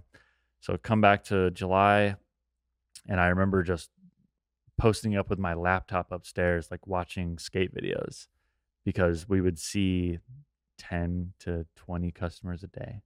wow So right now we're doing like 190 transactions a day. yeah it's like so- 10% of what you guys are doing now or less, yeah. or less So my my thought back then, because we had no indoor seating, was how do I get these people to come back Yeah. tomorrow? right And it was it was the only thing is how do I make them feel special? And it's it's how do I treat them? It- like I can't give them things. I wasn't I can't give away product. You know, we're already losing money. I was working part time and I took a huge like a massive salary cut. I went back to like our hourly base pay, which is way less than what we pay now. And so I I was just trying to keep the business alive and like how do I how do I keep these people to come back tomorrow? And so every person I'd be like, "What's your name?" "Oh, cool, great." Like, "Oh, wh- what are you doing today?" or "Where do you work?" or "Do you have kids?" "Do you what sports are you into?" You know, I know I know just about enough about every sport to carry on a conversation with someone purely because if they're wearing a jersey or they're wearing a hat of a certain sports team. I want to know what those are so I can talk to them about it because they're going to feel important. They're going to feel special. They're going to come back. And that's how you foster community. That's how you become friends. I mean, some, some of my best friends I have around me right now are people that I've met as customers here that Yeah. started out as how do I get them to come back tomorrow? And now I'm like eating dinner at their house on a Friday night for like gatherings and stuff like that. You're just like a good person. I, I like to think of, of it as just community. Like, Yeah. you, you think about maybe a hundred years ago, you know, before chains were a thing, Yeah. right? You just had small businesses. There Right. only was small businesses. So it's like, if your friend owns a, I don't know, if your friend's owned a owned a tire shop for cars, like you're gonna go to your friend's tire shop no matter what because there's no chains. There's no extra convenience that someone offers. There's no extra deals that someone offers because they're a, you know, multi-billion dollar corporation. Like that didn't exist back then. Right. So I, I don't necessarily feel guilty about like treating a friend special for them to come back. It's like that's community. They're gonna support me because I'm their friend, and I'm gonna treat them like a friend, which you treat friends special. Yeah. So when you walk through our doors, like we're gonna, you know, we're gonna treat you as an individual. We're gonna recognize you. You're gonna you're gonna feel a little different than what, what you would feel if you went to a chain or a different cafe. Yeah, absolutely. And that that is how you create like long-term uh clients. Yeah. And it's like I mean, I guess it's like clients but like customers in your sense. Yeah. You know, it's just like long-term customers that are regulars. You Mm-hmm. know, it's like they're regulars at a coffee shop. You know, it's like that's like It's your community. it's like I feel like even with like a coffee shop, like yes, people come in for coffee um, on a regular basis, but it's just like a lot of times it's just like, let me just get my coffee, you know, like let me just get my coffee and then go. And But like Again- here, it's probably a lot different. no, I mean we get those people in every situation you can adapt to. Yeah, If you know this dude comes in every time and he's like, just give me my coffee. Oh, you see him walking up, grab it ahead of time. yeah, That makes him feel special. yeah. Wow. Every situation, you can adapt to any situation. Right. So you can still make these people feel special. You don't have to necessarily take up so much of their time if that's not what they want. Right. But if they need that, Right. give it to them. Yep. I'm I'm thank you for doing this, dude. This is great. And if anyone's still listening to this, I love you. So uh latte art, just real quick. Just just like I just want to talk about it Mm-hmm. because latte art is sick, dude. Latte art Yeah. is beautiful. Yep. There's a lot of competitions around the the the world. Yep. Um. Did you start latte art like right when you started here? Uh, no, Okay. I was, I would bring, I bought like a steaming pitcher online when I worked at Starbucks, and I would bring one there. Cause they're, To practice. yeah, 'cause so they're like steam ones are different there. And they actually use these like, they're like a 40 ounce pitcher. There's like massive things, dude. They're insane. Which they're fun to pour out of. Like as a latte, like as a coffee professional now, like the latte art pitchers or the steaming pitchers that Starbucks uses are fun to pour from because they're massive and you Yeah. can do like intricate things with them if you know what you're doing. But when you work there, they don't you don't learn shit. You don't know what you're doing. Um, but I used to bring like I used to bring a pitcher there and practice and I I never really did anything until I started here. Then like when I started here, I used to have like my coworkers steam for me and then like I would practice pouring at the end of my shift Okay. on like my my drink I would take home. And I have pictures, like I have pictures from 2016 of like Of my latte back then. latte? Yeah, yeah, yeah, it's so bad. Um, but it's funny because you can see like you can see when I like start to get it. Like you see like from like one shift to another shift, the quality is just like boom, like it just explodes because like you just it just like clicks in your brain. Um, Damn. and like I'm not like I've won some throwdowns, which throwdowns are cool and like they're a fun way for like community to get together and have fun, but they're not like a, a good example of your skill. Um, the real ones are like the you know the real competitions in like Chicago and New York that people like you know apply for like months in advance, and those are like kind of the real deal ones. Um, so I'm I'm fine at latte art. I'm not good. I'm not bad, but I'm fine. So, talking about throwdowns and competitions, um, how many throwdowns have you won? I have won four or five, maybe. Okay. Yeah. And the throwdown is basically like a competition within a local community. Yep. So it's a little bit limited because it's obviously only judged based off of the people that apply within your region. Yeah. But at the same time, there are competitions like Jon was saying, New York, L- uh, Chicago, whatever these places are, these hub cities, I guess. Yeah. is the best way to put it. So it's it's not really the cities. I was using them more of an example. They'll do um like a coffee fest every year, Okay. which is in a different city every year. Okay. At the SCA Expo, which is in a different city every year, but usually they're in massive cities. Um, but at those events, they'll do like one latte art throwdown that's Official. you know it's like a 64 person bracket. You know, it's a eight hour thing. Good luck. but like the throwdowns we do are like it's it's called TNTs, it's Thursday night throwdowns, and it's it's a two hour thing. It's 16 people. It's quick. Buy-ins five bucks. Winner takes all. It's, you know, it's just like a fun way to get together, pour some latte art, you know, poor dicks and shit like that, which I've seen before. Um, but yeah, I've won. There was like one in Kalamazoo. I won. I've won a couple up here. Um, I go into them purely like expecting to lose. Yeah. And honestly, the ones that I usually expect to lose are the ones that I win. And then the ones where I like see the competition, I'm like, oh, this is just gonna be easy. I usually lose pretty early. That's just how it goes. yeah. It's that's funny. You like judge a book by its cover. It's Yeah, like for these sure. guys look like squares. And it's funny because like I'll I'll be you know I'll I'll pour against someone that works at like a notorious cafe in the first round and I'll beat them and then they'll leave like they'll leave the, the competition because they're like uh, I don't want to you know I want to be Yeah, here. I don't want to be here. and I'm like oh what shitty you know what a shitty sport like just leaving right away Then you do the same. and then the next like competition I go to I'll lose in the first round I'm like ah, I gotta go I do the same this shit was fun. yeah Good luck, guys. I don't want to see you Just, guys like leave win. right away I'm like nah Yeah, dude. It's like, nah, it's all good. I lost. I don't want to see you guys win. Um man, um just a couple more things before we wrap up here. Um specialty chocolate. It's something that I think is next up. Yeah. I don't want to say next up because it's it's already a thing it's a thing but I think the same way specialty coffee and specialty cocktails and specialty bourbon and specialty cannabis and all these small batch things Yeah.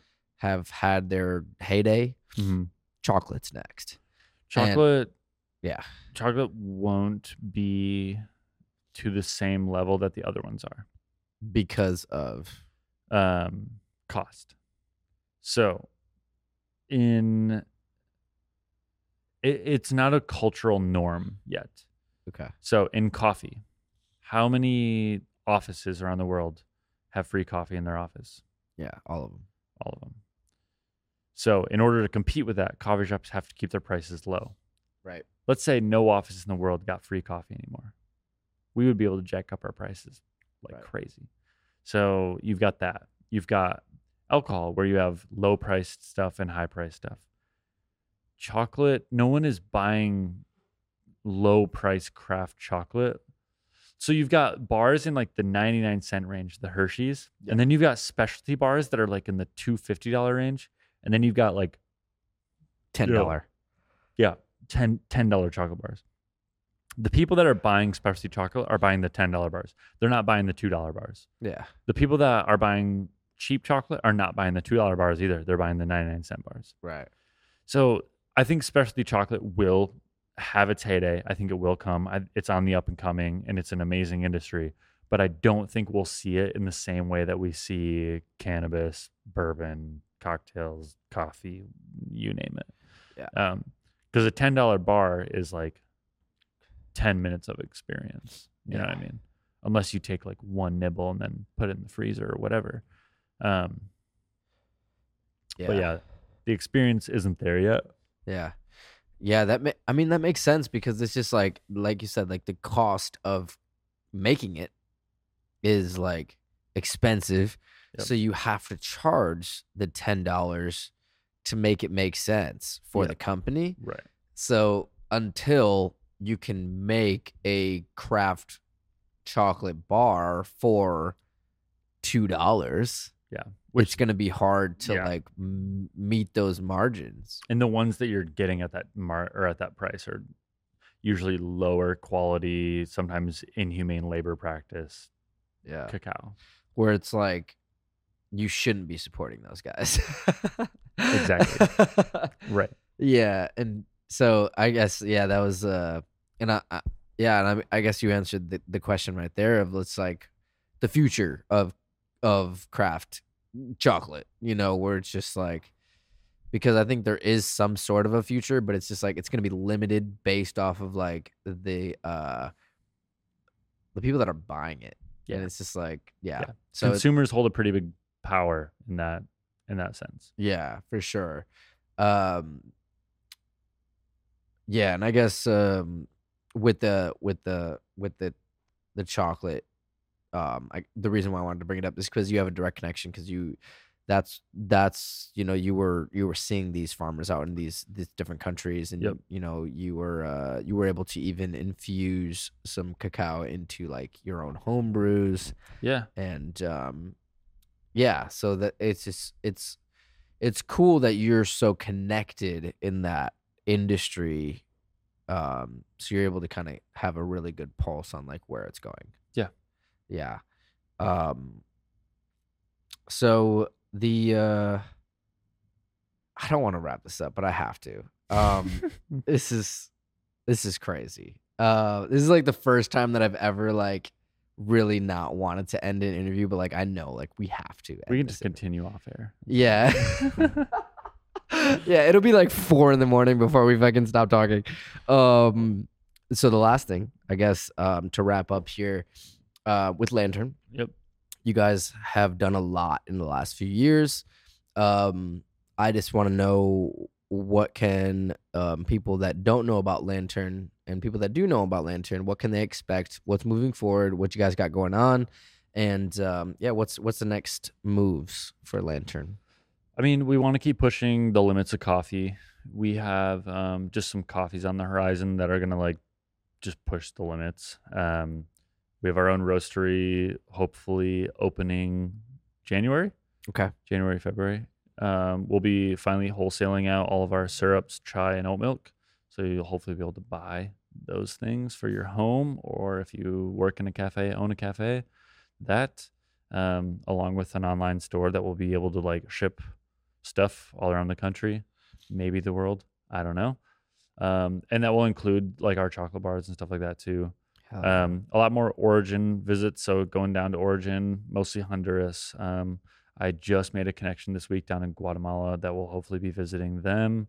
Um, but I'm hoping to do Colombia and then either El Salvador or Ecuador, one or the other, yeah. um, are both high on my list of places to go. Um, and just working with people that want to push the limit and do experimental stuff. Um, you know, you get these intrusive thoughts of like, what if I did this? Um, and I want to work with more people that have those thoughts. Yeah. Yeah, for sure, man. I love that. And it's like when you say you want to work more people like outside of the country. Yeah. Yeah, where they're trying to push the limits just the same way that you guys are. Yeah. I mean, just like I said earlier, like this business can't exist without those people and those producers and um, having that collaborative effort of like, let's just do shit together. Like, Yeah. Let's just do experimental stuff or let's take care of each other. You know, something you're passionate about, something I'm passionate about. Let's make it happen and put your name on it, put my name on it, and have it in Grand Rapids, have it in, you know, Comayagua, whatever, wherever it may be. Like, let's just make stuff happen. I love it, dude. I mean, it's like the uh like the uh um that classic phrase of like um a rising tide like lifts all boats in a way where Yeah. it's like we're gonna we're gonna ride this wave together and Yeah. like let's let's jump on this at the Right. same time Yep. amazing dude this has been such a good interview dude i i mean this hasn't even like i mean it's been an interview but it's just been like conversation Yeah. and it's like it's cool because like I haven't seen you in over a year, so it's like to be able to like have this conversation on camera is Yeah. so cool, dude. Yeah. And I'm like, thank you for doing this, dude. Thanks for having me. Of course, dude. Of course. Um, so let's tell the people where they can follow Lantern. Um, so it's it's it's at, at Lantern Coffee At, Bar? Lantern, at Lantern Coffee Bar. at Lantern Coffee Bar on Instagram. Yep. And uh, follow Jon at the Real Jon Coffee. Is there a dot in there? At Uh, the real, the real dot. dot Jon Coffee. There we go. or At the real dot Jon Coffee. at the real dot Jon Coffee. J O N. J O N. And I'll put the handle right here.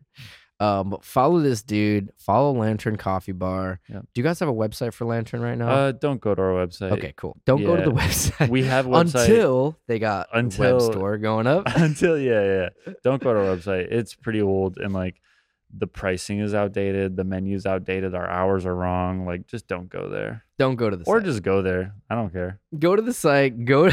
don't go to the site. Go to the socials. Follow Jon. He posts a lot of his work. Um, you know, hit him up if you ever have any questions about Yeah. coffee, tea, brew, cocktails, video, anything. Um, just obviously this dude is a very passionate individual. You can see this if you've watched this this long. Um, two and a half hours. Um, this has just been so good, dude. I like, man, I I I just no We'll words. Do a part man. two. We, we should, dude. I would love that so much, man. I, I really would, and I think um that's something we, we should do. Yeah. Um, maybe we'll do it at Lantern again. I'm but um, yeah, uh, fellow Martians, please go follow Jon, follow Lantern, uh, follow at On Mars Pod, and go to onmarspod.com. Goes to YouTube right now, but we'll have a website up soon. Heck yeah. Um, thank you for watching. I love you guys so much, and we will see you next time on Mars.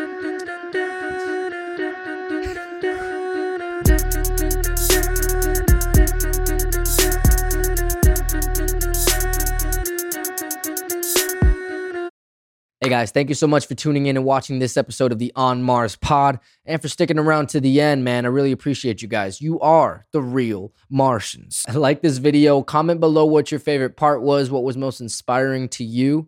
Subscribe to the channel, hit that bell for notifications here on future interviews coming out soon, and also follow us on Instagram at On Mars Pod. Love you guys so much. We'll see you next time on Mars. Literally everything. That was my entire life story. That's what this is about. Dude, that, f- that like flew by. It really did. You were like, it's so late. I was like, holy shit, it's twelve fifty four. I didn't. I didn't know. I had no idea. I didn't. I mean, I told myself I was like, yeah, we'll be home by like nine thirty. Yeah. All I wanna do. Ah, buttery flaky crust.